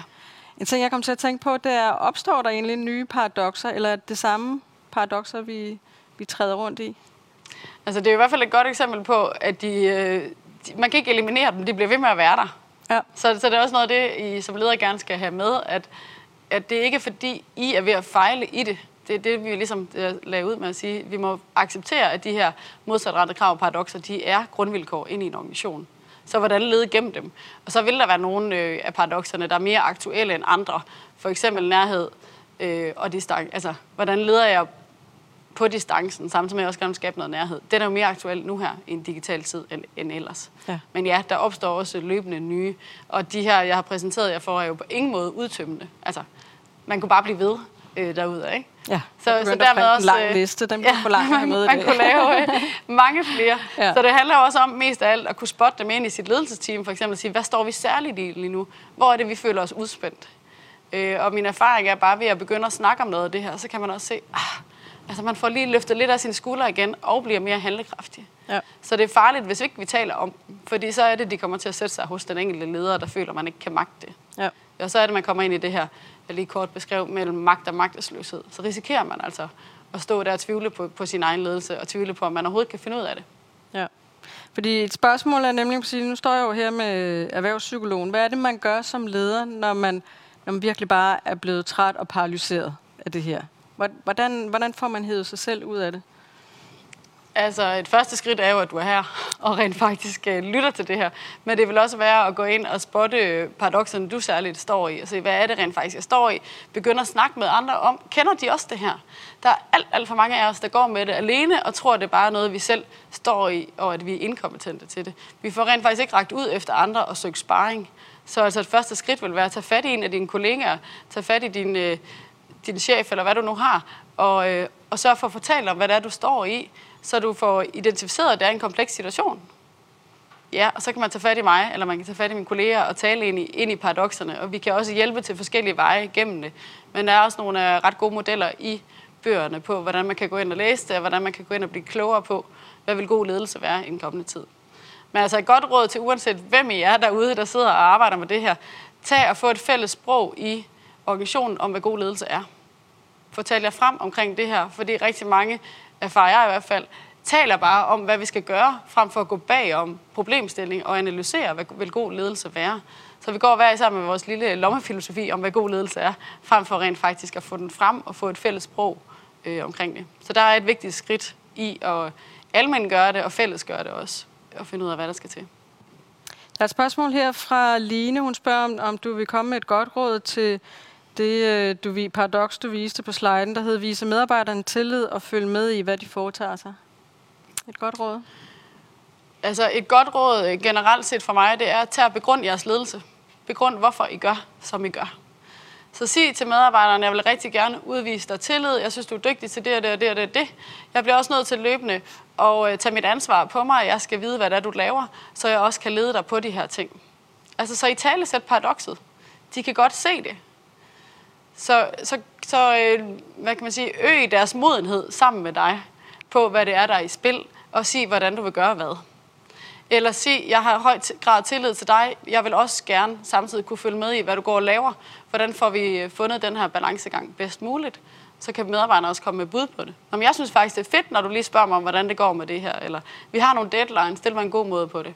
Det er jo et godt eksempel på, at øh, der måske skal ledes forskelligt på folk i teamet. Altså, ensartetheden er, at du både skal følge med i, hvad de foretager sig, og have tillid, men du måske skal gøre det på forskellige måder øh, ind i teamet, fordi det er noget, du aftaler med dem hver især. Så i høj grad, tal med dem, øh, accepter og spotte paradoxerne med dem, og begrund også, når du vægter det ene øh, eller frem for det andet, eller når du går ind og laver en integrativ øh, løsning. Så er der vi, et øh, tid øh, spørgsmål her fra Eva. Hvordan får vi installeret lidt mere tvivl? Apropos hvad du sagde om tvivl og dumdristighed. Ja, det er et godt spørgsmål. Hvordan får vi installeret noget mere tvivl? Der er jo desværre mange øh, diskurser omkring den gode ledelse af den heroiske leder. Det er den, der bare er herreføreren, der kan vise retningen. Hvis vi ser på, hvad der er blevet lavet af biografier omkring gode ledere, så er det de handlekraftige ledere. Og lige nu ser vi øh, desværre også et eksempel på det i forhold til en statsminister, der har vist handlekraft, og hun nu bliver efterspurgt på, hvor var tvivlen henne. Så det er jo noget med, hvad er det rent faktisk også, vi taler frem? Hvilken type af ledelse vil vi gerne have i organisationen? Øh, og man får talt frem, hvordan handlekraften har sin slagside, og hvordan tvivlen også har sin slagside. Så hvis man kan få det noget mere frem ind i organisationen, at god ledelse er både at kunne tvivle og være handlekraftig, og det vil vi gå hånd i hånd med. Så en måde, jeg øh, arbejder med det på, det er at give rigtig meget sparring, altså lave aktionslæringsgrupper eller supervision, eller kald det hvad du vil, ind i, ind i ledelsesteam eller i direktioner, hvor vi taler om øh, øh problemstillinger, hvor der er en af dem, der for eksempel er sammen om, eller går på med det, og så sidder de andre og lytter til det, og så bliver vi nødt til at arbejde ind i, så hvad kunne god ledelse være i den her sammenhæng? Så det der med at dele din sårbarhed, del hvad du er i tvivl om, begynd at dele det ind i organisationen, kan være en måde til at skabe, skabe mere tvivl. Når man sidder her som mellemleder, hvordan får man sin chef overbevist om, at det der, det skal vi gå i gang med? Ja, der er mange måder at gå i gang med det på. Jeg vil sige, et godt sted at starte er at sige, har vi egentlig en fælles forståelse af, hvad god ledelse er? Det er et ret ufarligt sted at stå. Og min erfaring er også, når man begynder at arbejde med paradoksledelse, så, så siger man først, Nå ja, det giver god mening. Og så undervejs, så bliver man rimelig irriteret over det, fordi sådan, ah, hvordan får jeg det her? til? Hvordan lykkes jeg med det? Og så på et tidspunkt finder man ud af at arbejde med tvivlen som sin følgesvend, og hvilken værdi der rent faktisk er i det. Så den lette vej ind til en direktion eller en HR-afdeling vil være at sige, vi skal arbejde med, hvad god ledelse er her hos os, og så få tvivlen ind den vej igennem. Så altså ved at reflektere på cases, ved at, at få det ind løbende som sparring og refleksion. Ja. Jeg tænker, vi lader det være det sidste ord for i dag fra Mette. Lad tvivlen være din øh, følgesvend. Tusind tak, Mette, for dit øh, indlæg. Øh, og Mette er også med på chatten her bagefter. Hun hopper på øh, bagefter, så I også kan chatte øh, videre med hende her, mens vi stadigvæk har morgenmødet åben. Tusind tak, Mette. Vi giver Tak hende for lige en lille øh, virtuel hånd her. Øh, vi holder lige en, en øh, kort stræk benpause, øh, og så starter vi igen her klokken øh, 9.45. Velkommen tilbage. Jeg har glædet mig rigtig meget til at byde velkommen til Lisbeth Chavez og Lilian Mogensen. Lina Lilian Mogensen hun har rig erfaring med digitalisering fra både sit nuværende virke som øh, professionel bestyrelsesmedlem og rådgiver, og fra sit tidligere arbejde som blandt andet øh, koncerndirektør og HR-direktør i ATP, og som direktør i Udbetalt Danmark. Lilian hun har mere end 25 års erfaring med blandt andet digital forretningsudvikling og IT-strategi. Og Lilian har sammen meget været en del af ledernes digitale tænketank. Lisbeth Chavez, hun er CMO hos øh, HR Oven, og Lisbeth har det med at udfordre rammerne for øh, digitale muligheder og produkter. Og så ønsker hun at højne niveauet, når det kommer til digitale indsigter og inspiration af digitale funktioner i vores hverdag. I 2016 der blev Lisbeth udnævnt til at være på listen Inspiring 50 Nordics 2016, der fejrer top 50 kvinder i øh, Norden. Og Lisbeth har ligesom Lilian deltaget sammen med mig i ledernes digitale tænketank. Velkommen til jer begge Tak. to. Tak. Og til jer derude, husk endelig at stille spørgsmål i chatten, så øh, skal jeg nok løbende øh, holde øje undervejs. Mm. Lad os tage fat i, øh, i debatten. Lilian, paradoxer, digitalisering. Ja. Hvad tænker du, der, der fylder lige nu? Ja, jeg har, som du nævnte i introduktionen, stået i spidsen for rigtig mange digitale transformationer. Øhm, har også været en del af statens IT-råd, øh, er nu en del af regionernes IT-råd, har kigget på en masse IT-systemer, som man har skulle indføre i organisationer. Og jeg synes, der er en linje, der går igen, som jeg tænker, det må og skal vi kunne gøre bedre. Det er den digitale transformation. Altså, vi tror øh, alt for meget på, at det er noget IT, folk skal klare. Det handler kun om noget teknologi, vi skal have indført i en organisation. Det er alt andet end det. Det er også teknologi, men det er sjældent der, vi kører i hegnet, hvis man kan sige det på den måde. Vi glemmer for ofte, at det medfører nye kompetencer, at det medfører nye måder at arbejde på i forretningen. Det handler om at kommunikere med alle interessenterne, så det er en, et væld af paradoxer, man møder, når man vil lave en digital transformation. Og det er typisk der, det går galt. Jeg kunne nævne en perlerække af store danske projekter i den private og i den offentlige sektor. Jeg har faktisk også selv stået i spidsen på nogle af dem, hvor jeg tænkte, det så jeg ikke, og hvorfor så jeg ikke det? Så der tænker jeg, at vi øh, kan tage fat. Ja. Og det, der er så interessant med store digitale transformationsprojekter, er jo to ting i virkeligheden. Nummer et er, at det i mange år har startet ved topledelsen. Og i virkeligheden så er det jo rigtig vigtigt, at det starter på gulvet. Fordi transformationen, det sker med medarbejderaktivitet og med medarbejderbevågenhed og med medarbejdere i virkeligheden viden. Fordi det er faktisk ud ved dem, at de her digitale transformationer virkelig, virkelig får effektivitet og arbejdsglæde, og det er deres arbejde, der bliver automatiseret. Så der, hvor vi begynder at se, at, at nogen skaber succes, øh, er jo, når man begynder at være lidt mere ydmyg omkring processerne, skaber nogle flere rum for at åbne op og interagere og teste og eksperimentere med de her ting, frem for bare at sige, nu skal vi rulle det her store projekt ud, her er planen for det. Nej, de skal delagtigt gøres fra starten af og have indsigt i planen og være med til at eksperimentere.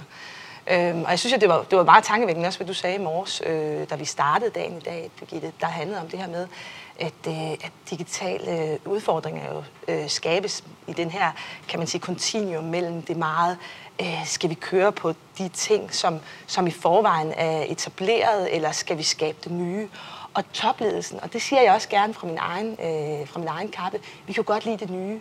Øhm, men når vi kommer med det nye over for medarbejdere, så er det også vigtigt at, at pege lidt i retning mod noget af det, det, det gamle, og få dem til at forstå, at mange af de her transformationer, det handler faktisk bare om, at vi vil hjælpe dem.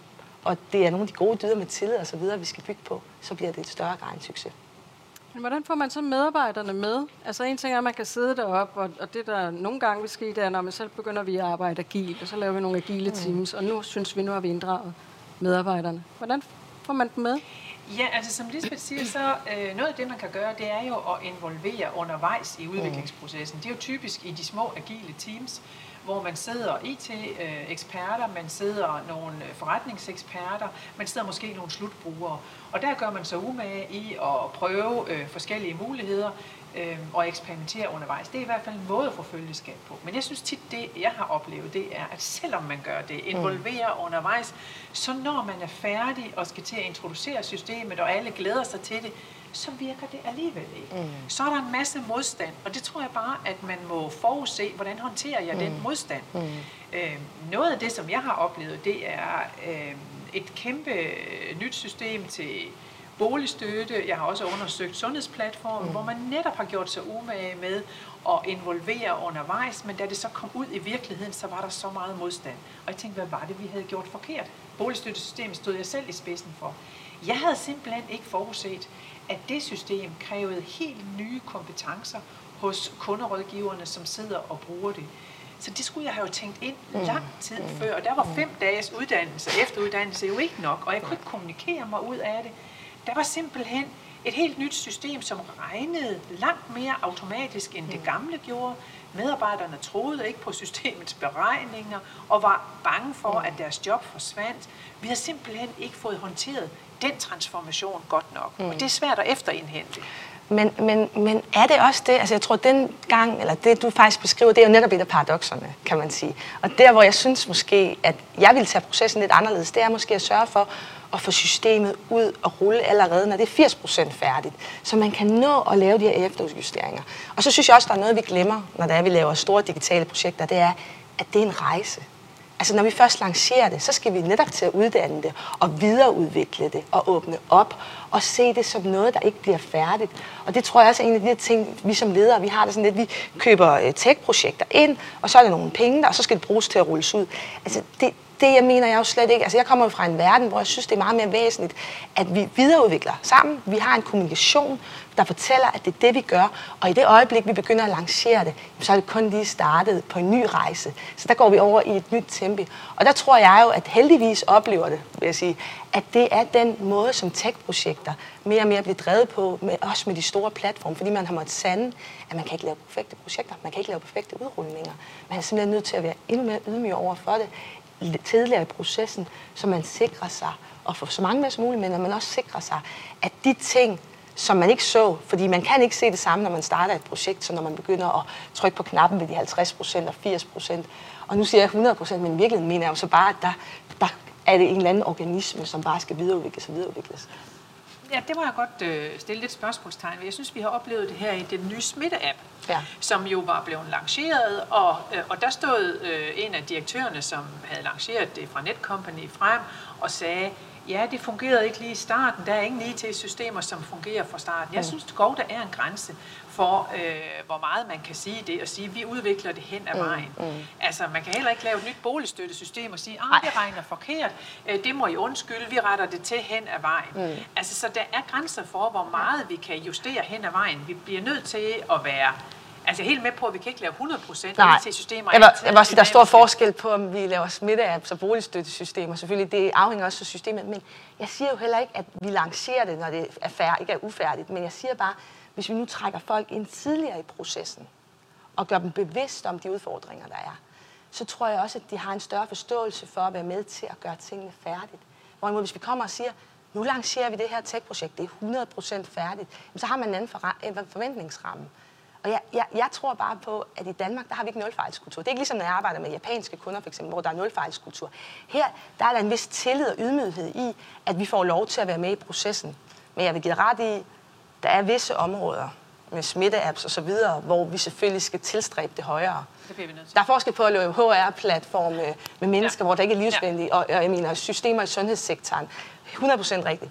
Men, men, men jeg må bare stadigvæk sige, efter at have arbejdet med tech i 15 år, at jeg har, tror aldrig nogensinde, at jeg har set en perfekt udrulning.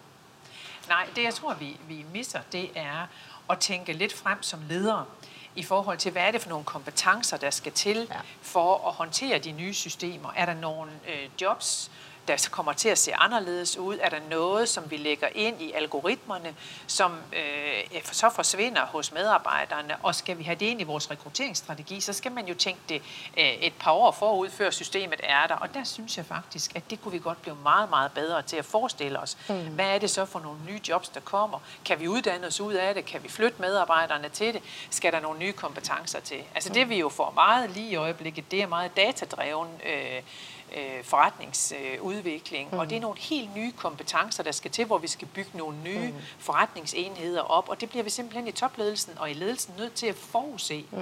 at øh, der kommer nye kompetencer med. Det, det, det øh, giver simpelthen øh, effekten af øh, digital transformation. Mm. Det er helt enig. Hvordan håndterer vi så det paradoks, der hedder, for et af de paradokser, I jo så egentlig taler rundt om her, det er det med, at, at, øh, at på den ene side, så skal vi have medarbejderne involveret, øh, men de har også lige en drift, de skal mm. håndtere samtidig. Øh, og derudover, så skal vi, øh, så skal vi have udviklet øh, en, en, en masse nyt, og vi skal tænke længere. Hvordan Ja, der, har, der har jeg altid håndteret det sådan, at sikker drift, øh, Øh, det er afgørende. De systemer, jeg har stået i spidsen for, øh, har været noget, som udbetaler velfærdskroner øh, til danskerne. Og, og pensionen skal bare komme den sidste bankdag hver måned. Det skal boligstøtten også komme, og SU og sådan noget. Så derfor bliver man simpelthen nødt til at koncentrere driften om sikker drift, og få nogle medarbejdere allokeret til det, luk for boks 1, og så udvikle i et andet spor, hvor man selvfølgelig tager erfaring med over, men man kan ikke blande øh, i min optik øh, det der. Man skal have erfaring med over, men så bliver man nødt til at lade udviklingsprogrammet, projektet køre øh, for sig. Fordi hvis man, og, og det er der rigtig mange i driften, der siger, hey, må vi ikke også være med til det? Jo, men nu har vi altså prioriteret sikker drift også, og det skal der også være nogen til at passe, og det er der faktisk også nogen, der gerne vil.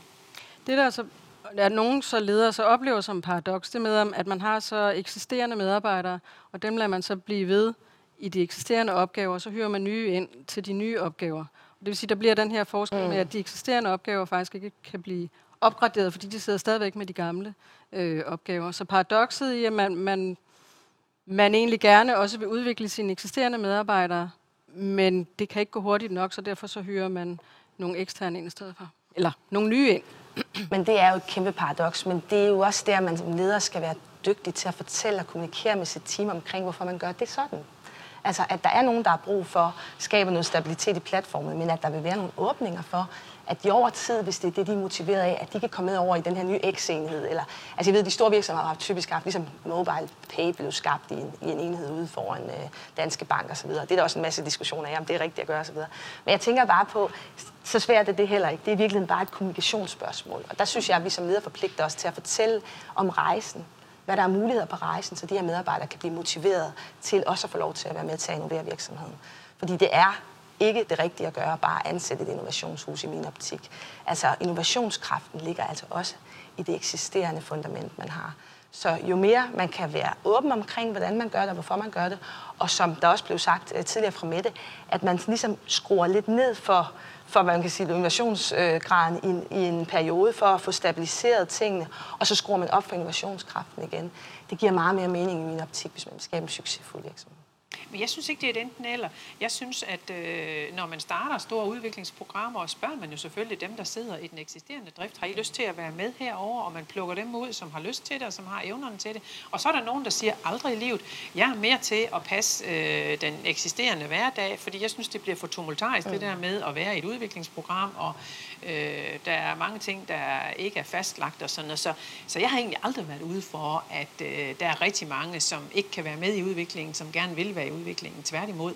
Øh, det er to forskellige medarbejderprofiler, som trives i det, og dem synes jeg faktisk egentlig giver nogenlunde sig selv. Man skal bare som Lisbeth være åben om og invitere med ind, øh, og så finde de muligheder, der er. Ja.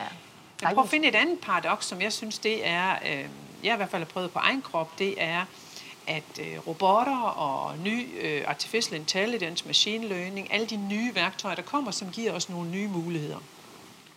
Vi havde på et tidspunkt i Udbetaling Danmark mange bunker, øh, hvor medarbejderne var triste over, at de ikke øh, kunne svare borgerne og slutkunderne inden for de øh, svartider, vi havde. Øh, og så kom vores øh, teknologieksperter og sagde, men, men kunne vi løse det med robotter? Øh, og, og fyr og flamme og øh, god idé, og vi kunne hjælpe, synes vi, kunderådgiverne med at få de der bunker ned, men også oplevede vi der en modstand, hvor at sige, hvad er nu det for noget? Er det nu nogen, der tager vores arbejde?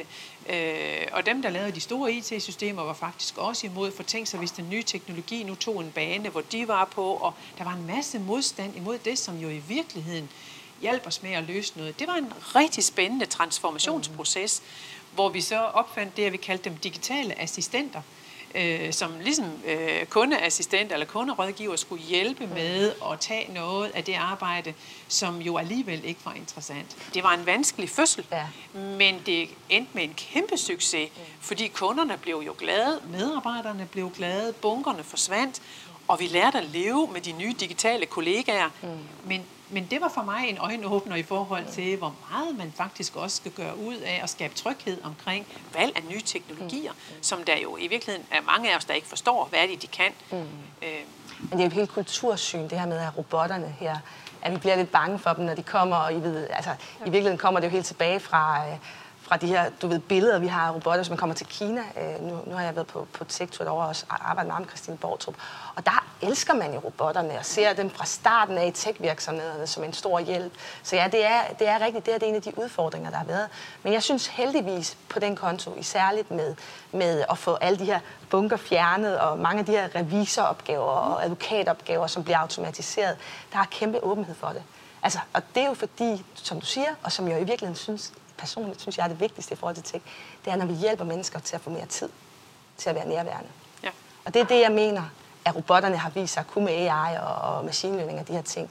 Det er at fjerne nogle af de her kedelige ting fra skrivebordet og få os til at skabe mere nærhed. Og det har i virkeligheden været et af mine vigtigste ting i mit virke, det er, hvordan kan vi få, altså tage i virkeligheden styring for, for, for over teknologien og skabe nogle muligheder, der gør, at vi mennesker, vi kan lede og kommunikere ordentligt, fordi i min optik, der starter alt en kommunikation. Altså, der er så mange projekter, jeg har været med i, hvor man tænkte bagefter, hvis jeg nu bare havde forstået og kommunikere, hvad det handlede om i starten. Eller hvis jeg nu bare havde ikke lavet øh, den her øh, app for appens skyld, men vi havde været ude og spørge brugerne til råds på et tidligere tidspunkt, og så videre, så var det måske ikke kuldsejlet på samme måde.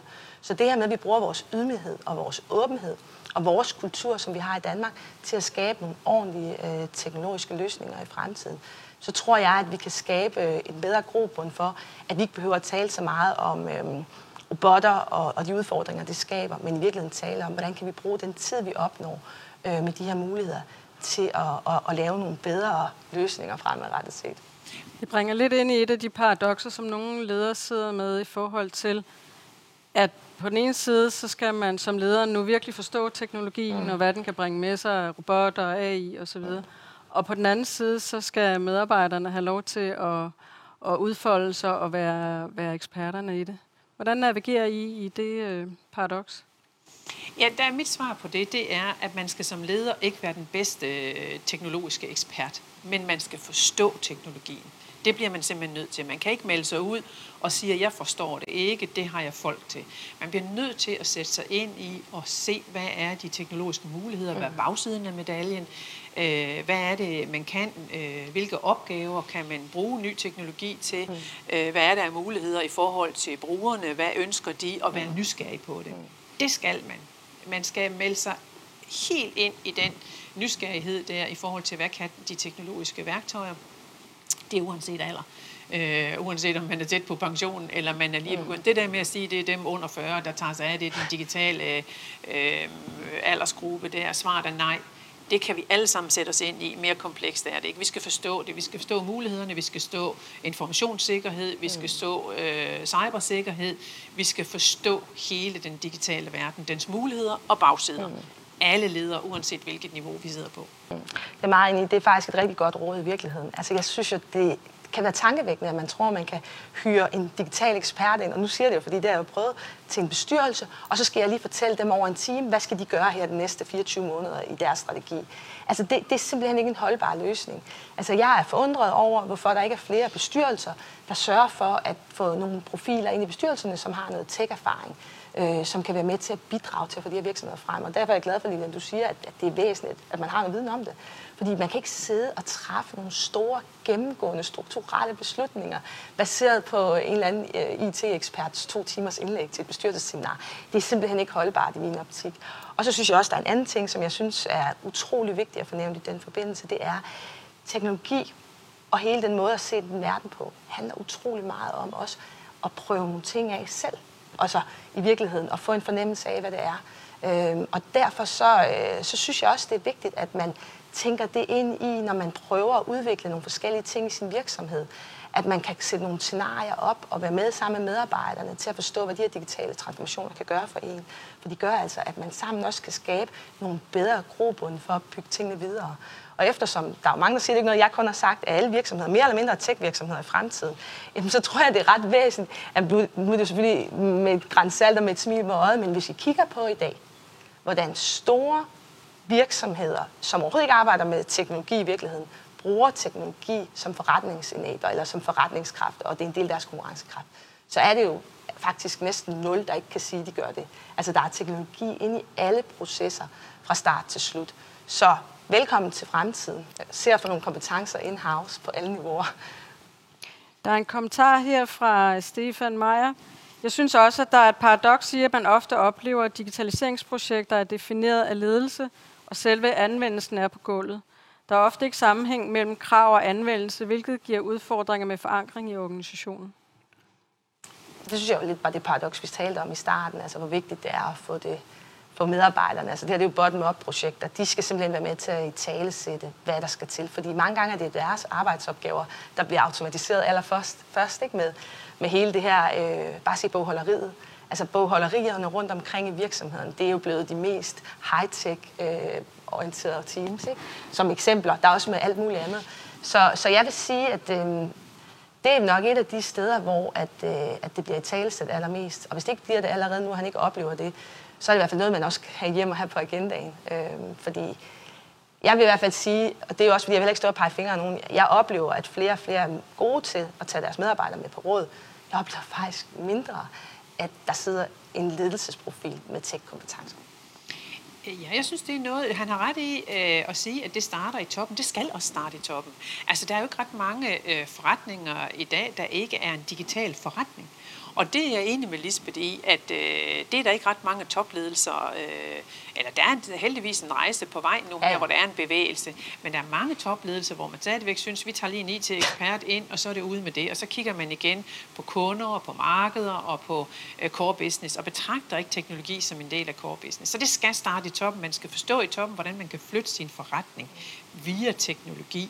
Øh, og så skal alle lederne bære det ud i alle hjørner af organisationen i forhold til, hvad er det, vi kan her med teknologien, og hvordan er det, vi vil have det ud i alle vores forretningsmæssige processer. Så det er vi alle sammen med til, uanset på hvilket ledelsesmæssigt niveau vi sidder på. Øh, og det er klart, jo længere nede man sidder i systemet, så skal man være med til at få det til at fungere i hverdagen. Det er også derfor, man sidder som mellemleder. Det er det, man skal, og, og det er jo det spændende, det er at få det til at virke i praksis. Øh, og det kan godt være, at det er halvfærdigt, det kan godt være, at det er forkert tænkt, men man har alligevel opgaven. Øh, det er jo øh, fascinationen af at være mellemleder. Her sidder man som lus mellem to negle. Alt det, der er tænkt opfra, det skal implementeres øh, nedad til. Det er jo det øh, sjove øh, paradoxer, der er her. Men hvis man i mindste har råderummet til at kunne få lov til at videreudvikle det og gøre det bedre, så er det jo en fordel, kan man sige. Og der vil jeg så sige, noget af det, som, som jeg synes er væsentligt, det er også det, er, at man husker på, at jeg synes, vores altså virksomhederne er blevet mindre. Nu har vi også mange små og mellemstore virksomheder i Danmark. Men det her med, at vi åbner vores økosystemer op, at vi trækker vores kunder og brugere og skatteyder, hvem vi nu ellers taler om, med ind i processen, fordi der bliver stadigvæk lavet for meget tech for teknisk skyld i min optik. Altså, vi skal huske igen at bruge paradoxerne til at skabe fremdrift og få input på de rigtige steder. For det er altså ikke altid, at vi i virksomhederne kan vurdere 100 procent, hvad vi bygger. Nu, jeg er jo typisk, de virksomheder, jeg er en del af, der bygger vi jo typisk platform. Og, og det er jo klart, at, at i virkeligheden vil vi jo bare gerne trykke på knappen og være dem, der kommer ud til vores øh, HR-direktør og fortæller, nu skal I høre her, det her det er de nyeste trends, det er sådan her, I skal arbejde med jeres medarbejdere på. Det er de her ting, der giver mening for jer, når det er, I skal se på dashboards og analytics osv. Men sådan er det bare ikke. Altså, vi havde lige en brugertest for et par uger siden, hvor det viste sig, at det, som vi havde siddet og tænkt ind i vores øh, osteklokker, Babelstårn, som var det helt nye, vi ville lave klimadashboard, så folk kunne måle på, hvor meget CO2 deres medarbejdere bidrog til osv. Vi ville lave, øh, hvad hedder det, den nye whistleblower-ordning, så mange af de store virksomheder blev påkrævet osv. Men det vigtigste faktisk, da vi kom ud, det var, at man kunne få en kalenderfunktion, hvor alle medarbejdere kunne se, hvem der havde jubilæer. Fordi i dag, der var det et dumt Excel-ark. Så altså nu, det, nu sætter jeg lige tingene lidt på spidsen, men jeg synes, det er så væsentligt, at vi husker at krænge os ud og åbne os op for vores omverden. Og det, der er fedt også, når man er i sådan en proces, så kan vores øh, kunder også og vores medarbejdere få en oplevelse af, at der er en grund til, at de har været i den her proces, og nu er de nået dertil, fordi jeg har gjort en forskel. Og det, der var mest tankevækkende, det, det var, at vi lod vores udviklere sidde og kigge med. For det er faktisk sådan, at der er den seneste statistik, det viser, at 77 procent af dem, der rigtig sidder nede i tech-teamsene, de har faktisk aldrig mødt en kunde. Så det synes jeg, vi skal have gjort noget ved, os der bygger teknologi, at dem, der rent faktisk bygger det, de kommer ud og oplever verden og får en fornemmelse af, hvad er det egentlig taget for en brugsscenarie, der giver mening, og hvad er det, der giver værdi i hverdagen. Jeg kunne godt tænke mig lige at tage fat i et øh, andet paradoks, som nogle ledere sidder med. Det er den der med, at man, man både skal tænke helt kortsigtet, og samtidig så skal man jo også virkelig have, have det lange lys på, i forhold til, hvor, øh, hvor bevæger teknologien sig hen. Der er også nemlig en kommentar her fra Michael, der skriver, et digitaliseringsprojekt, der er fuldt beskrevet, nøje planlagt, følges slavisk og først evalueres til sidst. Er det ikke en digitalisering af en tid, der var, og ikke en tid, der er? Det er det. Jo, det er jeg meget enig i. Altså, der er ikke så forfærdeligt mange vandfaldsprojekter tilbage. Der er nogle af dem, hvor det kan være muligt også at skære det ned i nogle små klumper, hvor man kan fastfryse virkeligheden. Men virkeligheden flytter sig så hurtigt, så man bliver nødt til at arbejde lidt mere agilt med det, som Lisbeth siger, prøve noget af og komme tilbage i værkstedet. Øh, og så er så dilemmaet, hvordan får man det gjort, når det er noget, der sådan øh, skal erstatte et gammelt system, som man havde. Hvordan kan man sætte det i drift sådan øh, klumpvis eller drypvis? Så, så det er der mange dilemmaer i, som jeg tror ikke, vi når at komme ind på i dag. Men det er meget rigtigt. Man bliver nødt til at flytte med virkeligheden, og derfor bliver man nødt til at bryde IT-projekterne ned i mindre øh, og mere håndterbare øh, størrelser. Ja. Og så netop, det er fuldstændig rigtigt, der vi jo plejer at være lidt uenige, men lige her er vi meget enige, fordi jo mindre enheder man skaber, jo mere drivkraft skaber man også i de her enheder. Og jo mere mulighed får man også for at koble det til noget andet. Fordi der er også nogle gange, når vi laver tech i dag, så laver vi det hele forfra. Men hvis man laver små, agile enheder, så kan man faktisk nogle gange koble noget på, der allerede er lavet, hvis det giver mening. Og det er den fleksibilitet og den verden, jeg synes, der er vigtigt at åbne op for. Så vi ikke øh, tænker i de her store vandfaldsprojekter. Det er altså, det er altså en gammel tid. Jeg ved ikke, hvem af os, der har givet det indtryk, øh, men øh, det er altså ikke noget, Lilian og jeg vil associere os med i 2020. Men jeg tænker, det i hvert fald jeg gerne vil associeres med, det er, at noget af det, vi leger meget med i øjeblikket, det er hele det kreative element. Altså, jeg tror jo, og det har jeg også selv været et produkt af, at øh, vi tech-folk og, øh, og ledelsesfolk, vi har været rigtig glade for at skabe nogle, nogle projekter med noget fremdrift i, hvor at det nye for mig er, at jeg vil gerne have flere humanister omkring øh, bordet også, der er med til at øh, gøre det hele lidt mere meningsfuldt og kommunikativt. Øhm, og jeg tror på, at, øh, at jo mere vi får nedbrudt de her grænser og får de her kategoriseringer omkring vores kompetencer kastet lidt op i luften og lavet nogle mere øh, tværprojekter, øh, jo mere succes får vi med vores tech. Det, det, det synes jeg stadigvæk er udfordret øh, nogle steder, øh, og, jeg, og jeg prøver til dagligdags, øh, når nogen tager det her diskussionsemne op og bringer i spil, at nu skal I huske, at kreativiteten faktisk nogle gange kan være med til at skabe mindre tech-projekter. Så siger jeg sådan, det kan slet ikke passe, det er et kæmpe paradoks. Men faktisk er det fordi, hvis man nu har tænkt lidt mere over tingene, inden man går i gang, altså skabt noget kreativt omkring det, så behøver man måske ikke at bygge den helt store raket.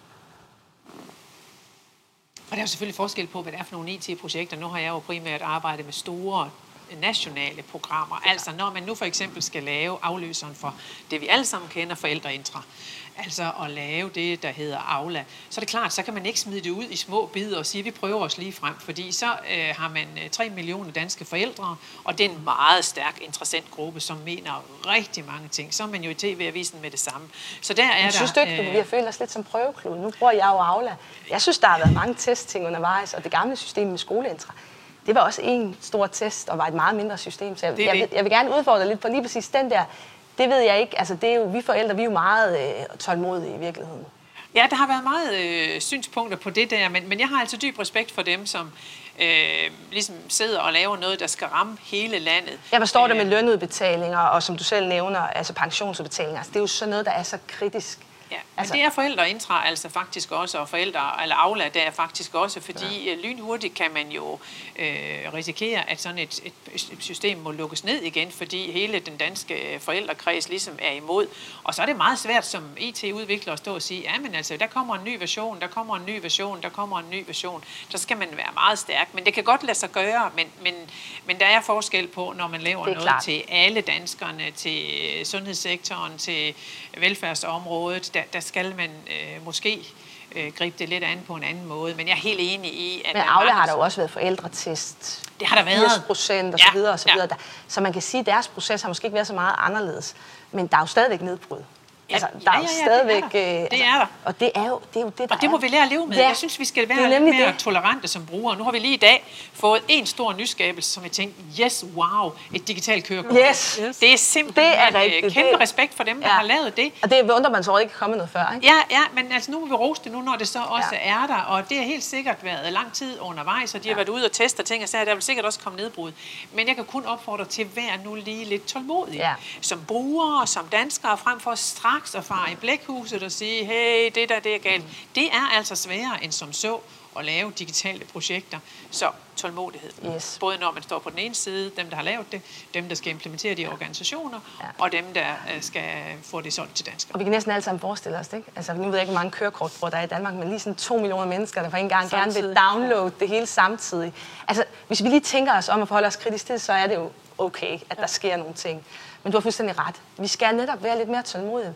Og derfor skal vi, som laver tekstværktøjerne, og os, der laver de store platformer, også, også fortælle det.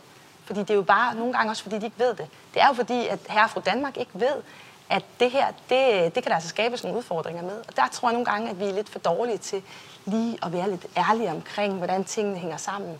Fordi hvis man har været det, og man har fået at vide, nu skal du høre her, der er, kan ske det og det og det, så er der en forventning, der er afstemt, og så har vi alle sammen det lidt bedre med det. Apropos ærlighed, Lisbeth, nu greb den selv. Øh, jeg delte jo tidligere i morges et paradoks, jeg har stået i som mm. leder. Du må også have stået i et hav af paradokser mm. som, som leder inden for digitalisering. Kan du prøve at nævne et paradoks, du har stået i, og hvordan du håndterede det? Ja. Nu har vi været meget omkring mange af de paradokser, så bare for ikke at, at gentage mig selv, så, så det første, som, som lige falder mig ind, vi kan tale så meget her, det handler jo i virkeligheden om paradokset, når man oplever, som du jo også sagde, hvordan prioriterer jeg min tid bedst muligt? Nytænkning eller få ryddet op i det, der skal ryddes op i. Og jeg vil gerne sige det ærligt. Da du sagde, fortalte den historie i morges, så tænkte jeg, den har jeg stået i så mange gange i løbet af mit karriereliv, at, at det undrer mig, at jeg ikke kan finde frem til at få det løst. Og til stadighed, så har det, er det en af de ting, der udfordrer mig. Og derfor så er jeg glad for, at jeg i dag fik en, en, en løsningsvejledning af Mette, fordi det, der i virkeligheden er, det er, at der er ikke nogen løsning på det her paradoks. Det er virkelig et spørgsmål om, at jeg skal reflektere over det hver gang. Hvad er det for nogle ting, der er? Og være åben omkring det over for mit team, at vi tager de her prioriteringer. Det er faktisk rigtig rart, at jeg kan gå med hjem med det i dag, fordi jeg har tænkt meget over det altid, fordi jeg jo profilmæssigt, og hvis øh, jeg får lavet analyser af, af, af psykologen jo, går efter nytænkning og de nye muligheder osv. Men samtidig må jeg også bare sande, at jeg er også med på Lillians vogn i forhold til, når vi laver de her store sundhedssystemer og HR-systemer med mange tusind medarbejdere rundt omkring, så er der altså også en vis tilfredshed i, at der er noget stabilitet. Så lad os have fokus på stabiliteten og have fokus på at give rum for det, så vi kan løbe meget stærkere med nytænkningen. Fordi nytænkningen i sig selv løser ikke noget på den lange bane. Men det her med, at vi får balanceret de her to dilemmaer, det synes jeg er rigtig væsentligt. Så jeg bliver også lidt klogere i dag. Ja, Lille, jeg har været i mange stået i mange paradoxer. Ja, jeg faktisk, øh, ja, dilemmaer og paradoxer. Nu forstod jeg også, at der er øh, en forskel på det. øh, og det er der, det anerkender. Jeg har faktisk skrevet en bog omkring ledelsesdilemmaer øh, med øh, 31 øh, kapitler med værktøjer til det, øh, og har en ny bog på vej omkring øh, håndbog for ledere, fordi jeg synes, jeg er så optaget af det der mellemlederlag, øh, som, som jeg synes står i så mange paradoxer og dilemmaer. Og man må bare acceptere, at de er der, og øh, de skal ikke bygge red i ens sind, sådan at man kommer øh, man får det dårligt med det, eller går ned i maven, så man bliver stresset af det. Så man må ligesom acceptere, at det er vilkårene, og så prøve at finde sin vej i det. Og der er ingen rigtig vej øh, i det. Øh, og som jeg også øh, er meget enig med Mette i, det er, at man må søge noget sparring og noget... Øh, og, og få noget hjælp fra andre, fordi vi står alle sammen i det. En af de paradoxer eller dilemmaer, som, som jeg synes har fyldt meget hos mig, det er dilemmaet imellem innovation og øh, det stabile. Altså, hvordan får man, når man sidder som topleder, som jeg har gjort i mange år, hvordan får man tilstrækkelig innovation ind? Man kan se det derude, man går glip af nogle forretningsmæssige muligheder, man kan også se øh, måske nogle af de nye teknologier, der kan bruges. Hvordan får man det til at ske i en organisation, hvor man jo egentlig passer hverdagen, øh, er optaget af de teknologiløsninger, man har, lige at småforbedre lidt på dem. Hvordan får man det banebrydende, det nye? Skal man bygge det udenpå? Skal man tage det inden i? Skal man tage nye folk ind? Øh, det er noget af det, jeg har brugt meget tid på at finde de rigtige løsninger på, sådan at vi også sikrer vores forretning om fem år og om ti år, for så skal man i gang nu, samtidig med, at man skal holde hverdagen øh, kørende stabilt. Det synes jeg øh, er et kæmpe dilemma at stå i, øh, hvordan man, øh, man gør det, og hvordan man bidrager til det, så man ikke kommer for sent. Ja, det er rigtigt. Og så også altså det her med at ture åbne sig mere op for omverdenen. Altså, øh, en af de ting, som jeg har arbejdet rigtig meget med, det er at sige, prøv der er ikke nogen konkurrenter i tech-verdenen, som er rigtige konkurrenter i virkeligheden. Vi burde arbejde lidt mere sammen omkring at lave nogle gode, etiske, fornuftige løsninger. Selvfølgelig vil der være nogen, som dem vi vil ikke arbejde sammen med, men der er mange i den lille underskov, hvor man kunne lave nogle rigtig spændende, interessante partnerskaber, så vi ikke alle sammen sidder og udvikler det samme, men vi faktisk udvikler noget med samme mål for øje, i stedet for, hvor vi kan bidrage i forhold til hinanden. Og noget af det, vi gør jo i vores verden, som man ikke har gjort smart tidligere, det er jo, at vi, vi sørger for at integrere mod alle mulige forskellige tech-platforme, så kunderne ikke hver gang, at de skal købe noget nyt ind, så skal de til at udvikle noget helt nyt, eller tage helt en ny platform ud og begynde at bygge en helt ny infrastruktur. Og det synes jeg er en rigtig sund ny måde at tænke verden på, at man har nogle, nogle, nogle platforme, som er grundlæggende, og så kan man putte nogen på, afhængig af, hvordan, skabet, hvordan man har lyst til at prioritere de forskellige dele. Og det er en interessant ny måde at se verden på, og den måde prøver jeg også at se verden på i min ledelsesstil. Altså kan vi trække nogle, nogle interessante influencer, influenter ind og noget international sparring, måske nogle konkurrenter nogle gange til at være med til at og, hvad hedder det, sætte agendaen for en fremtidig udvikling, så tror jeg på, det er øh, med til at, at, at være en interessant nordstjerne for virksomhederne, fordi i virkeligheden, så kan vi ikke sidde lukket omkring os selv og tro, at vi kan redde hele verden. Vi er nødt til at åbne os op og fortælle, hvad der skal ske.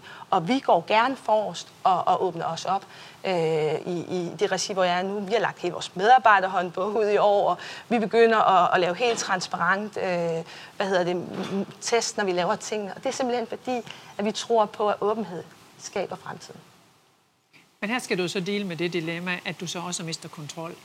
Ja. Øhm, og det, og det, Det er er et meget svært dilemma, både som topledelse og som øh, mellemleder. Det er, at hvis du har noget kritisk infrastruktur, du leverer til dine kunder, eller du leverer til danskerne, øh, hvis du så åbner op, jeg er helt enig, åbner op og får flere partnerskaber, hvad nu hvis det så går galt? Øh, hvordan kan man så øh, få det håndteret? Det synes jeg er et meget stort dilemma. Jeg synes også, vi har set her i covid-19, at øh, her har vi virkelig set, at teknologien øh, sætter en ny dagsorden og giver også os nogle nye muligheder. Ja. Og som ledere skal vi jo nu, vi har jo alle sammen øh, lykkedes med at nu arbejde hjemme, men nu skal vi jo have den næste version af det. Vi hørte jo Mette sige, at nu skal man øh, ikke komme på kontoret så regelmæssigt, men måske lidt mere fleksibelt. Men det kræver altså, at vi får det op til den næste generation af det at arbejde fra distancen. Det kræver den næste øh, generation at lave læring. Altså når vi står her og laver sådan et øh, webinar, så næste version af det, hvordan kan vi gøre det mere interaktivt, mm. så alle kan være med. Vi er jo kun lige startet på den rejse, alle vores uddannelsesinstitutioner også, mm. som har lagt undervisning online, men det er jo på en begynderniveau, ja. vi har lagt det online. Ja. Nu skal vi jo videreudvikle det, og det giver os uanede muligheder, så der er masser af spændende øh, muligheder og dilemmaer og paradoxer og forud for os alle sammen som ledere, tænker jeg. Mm. Vi skal til at runde af, men måske lige et sidste råd fra hvad er, Lilian, hvad vil du, dit ene råd til dem, der følger med derude nu? Ja, jeg vil sige, vær fremsynet, vær modig, øh, tag chancen, tænk nyt. Og jeg vil sige, have fokus på nogle sunde værdier, nogle grundlæggende værdier for din virksomhed. Vær åben og øh, brug meget tid på at dele dine vidner, del dit, øh, din gode råd omkring, fordi så får du så meget ekstra tilbage. Tusind tak. Lilian og Lisbeth for at dele jeres erfaringer, og så hjemme i stuen, eller hvor I nu hen sidder henne, så giver vi dem lige en, en rigtig stor hånd. Tak skal I have. Tak. Ja, tak. Hver af jer har øh, forskellige årsager til at interessere jer for øh, ledelse af paradoxer og forskellige tilgang til ledelse. Og måske du ikke har øh, tænkt over det endnu, men så kan du i hvert fald nu begynde at tænke over, hvad der skal være dit første næste skridt for dig og din organisation i forhold til at håndtere øh, og tage fat på dialogen omkring øh, ledelse af paradoxer. Som nævnt, så øh, fortsætter vi hos lederne med at øh, fokusere på at støtte ledere i en endnu mere digital verden. Så ring til os for en fortrolig ledersparing. Det er gratis for alle medlemmer af både lederne Virksom og Pro. Deltag i vores morgenmøder, lederlounges, kurser og uddannelser og følg med på vores website og øh, vores sociale medier for inspiration. Jeg vil gerne slutte af med at sige tusind tak til jer alle sammen for jeres store engagement. Både jer, der er, er med her øh, fysisk i dag, og alle jer, der har deltaget øh, engageret i øh, chatten. Tusind tak til alle indlægsholderne for at dele jeres viden og inspiration med os. Øh, og så vil jeg bare gerne sige tusind tak for i dag alle sammen.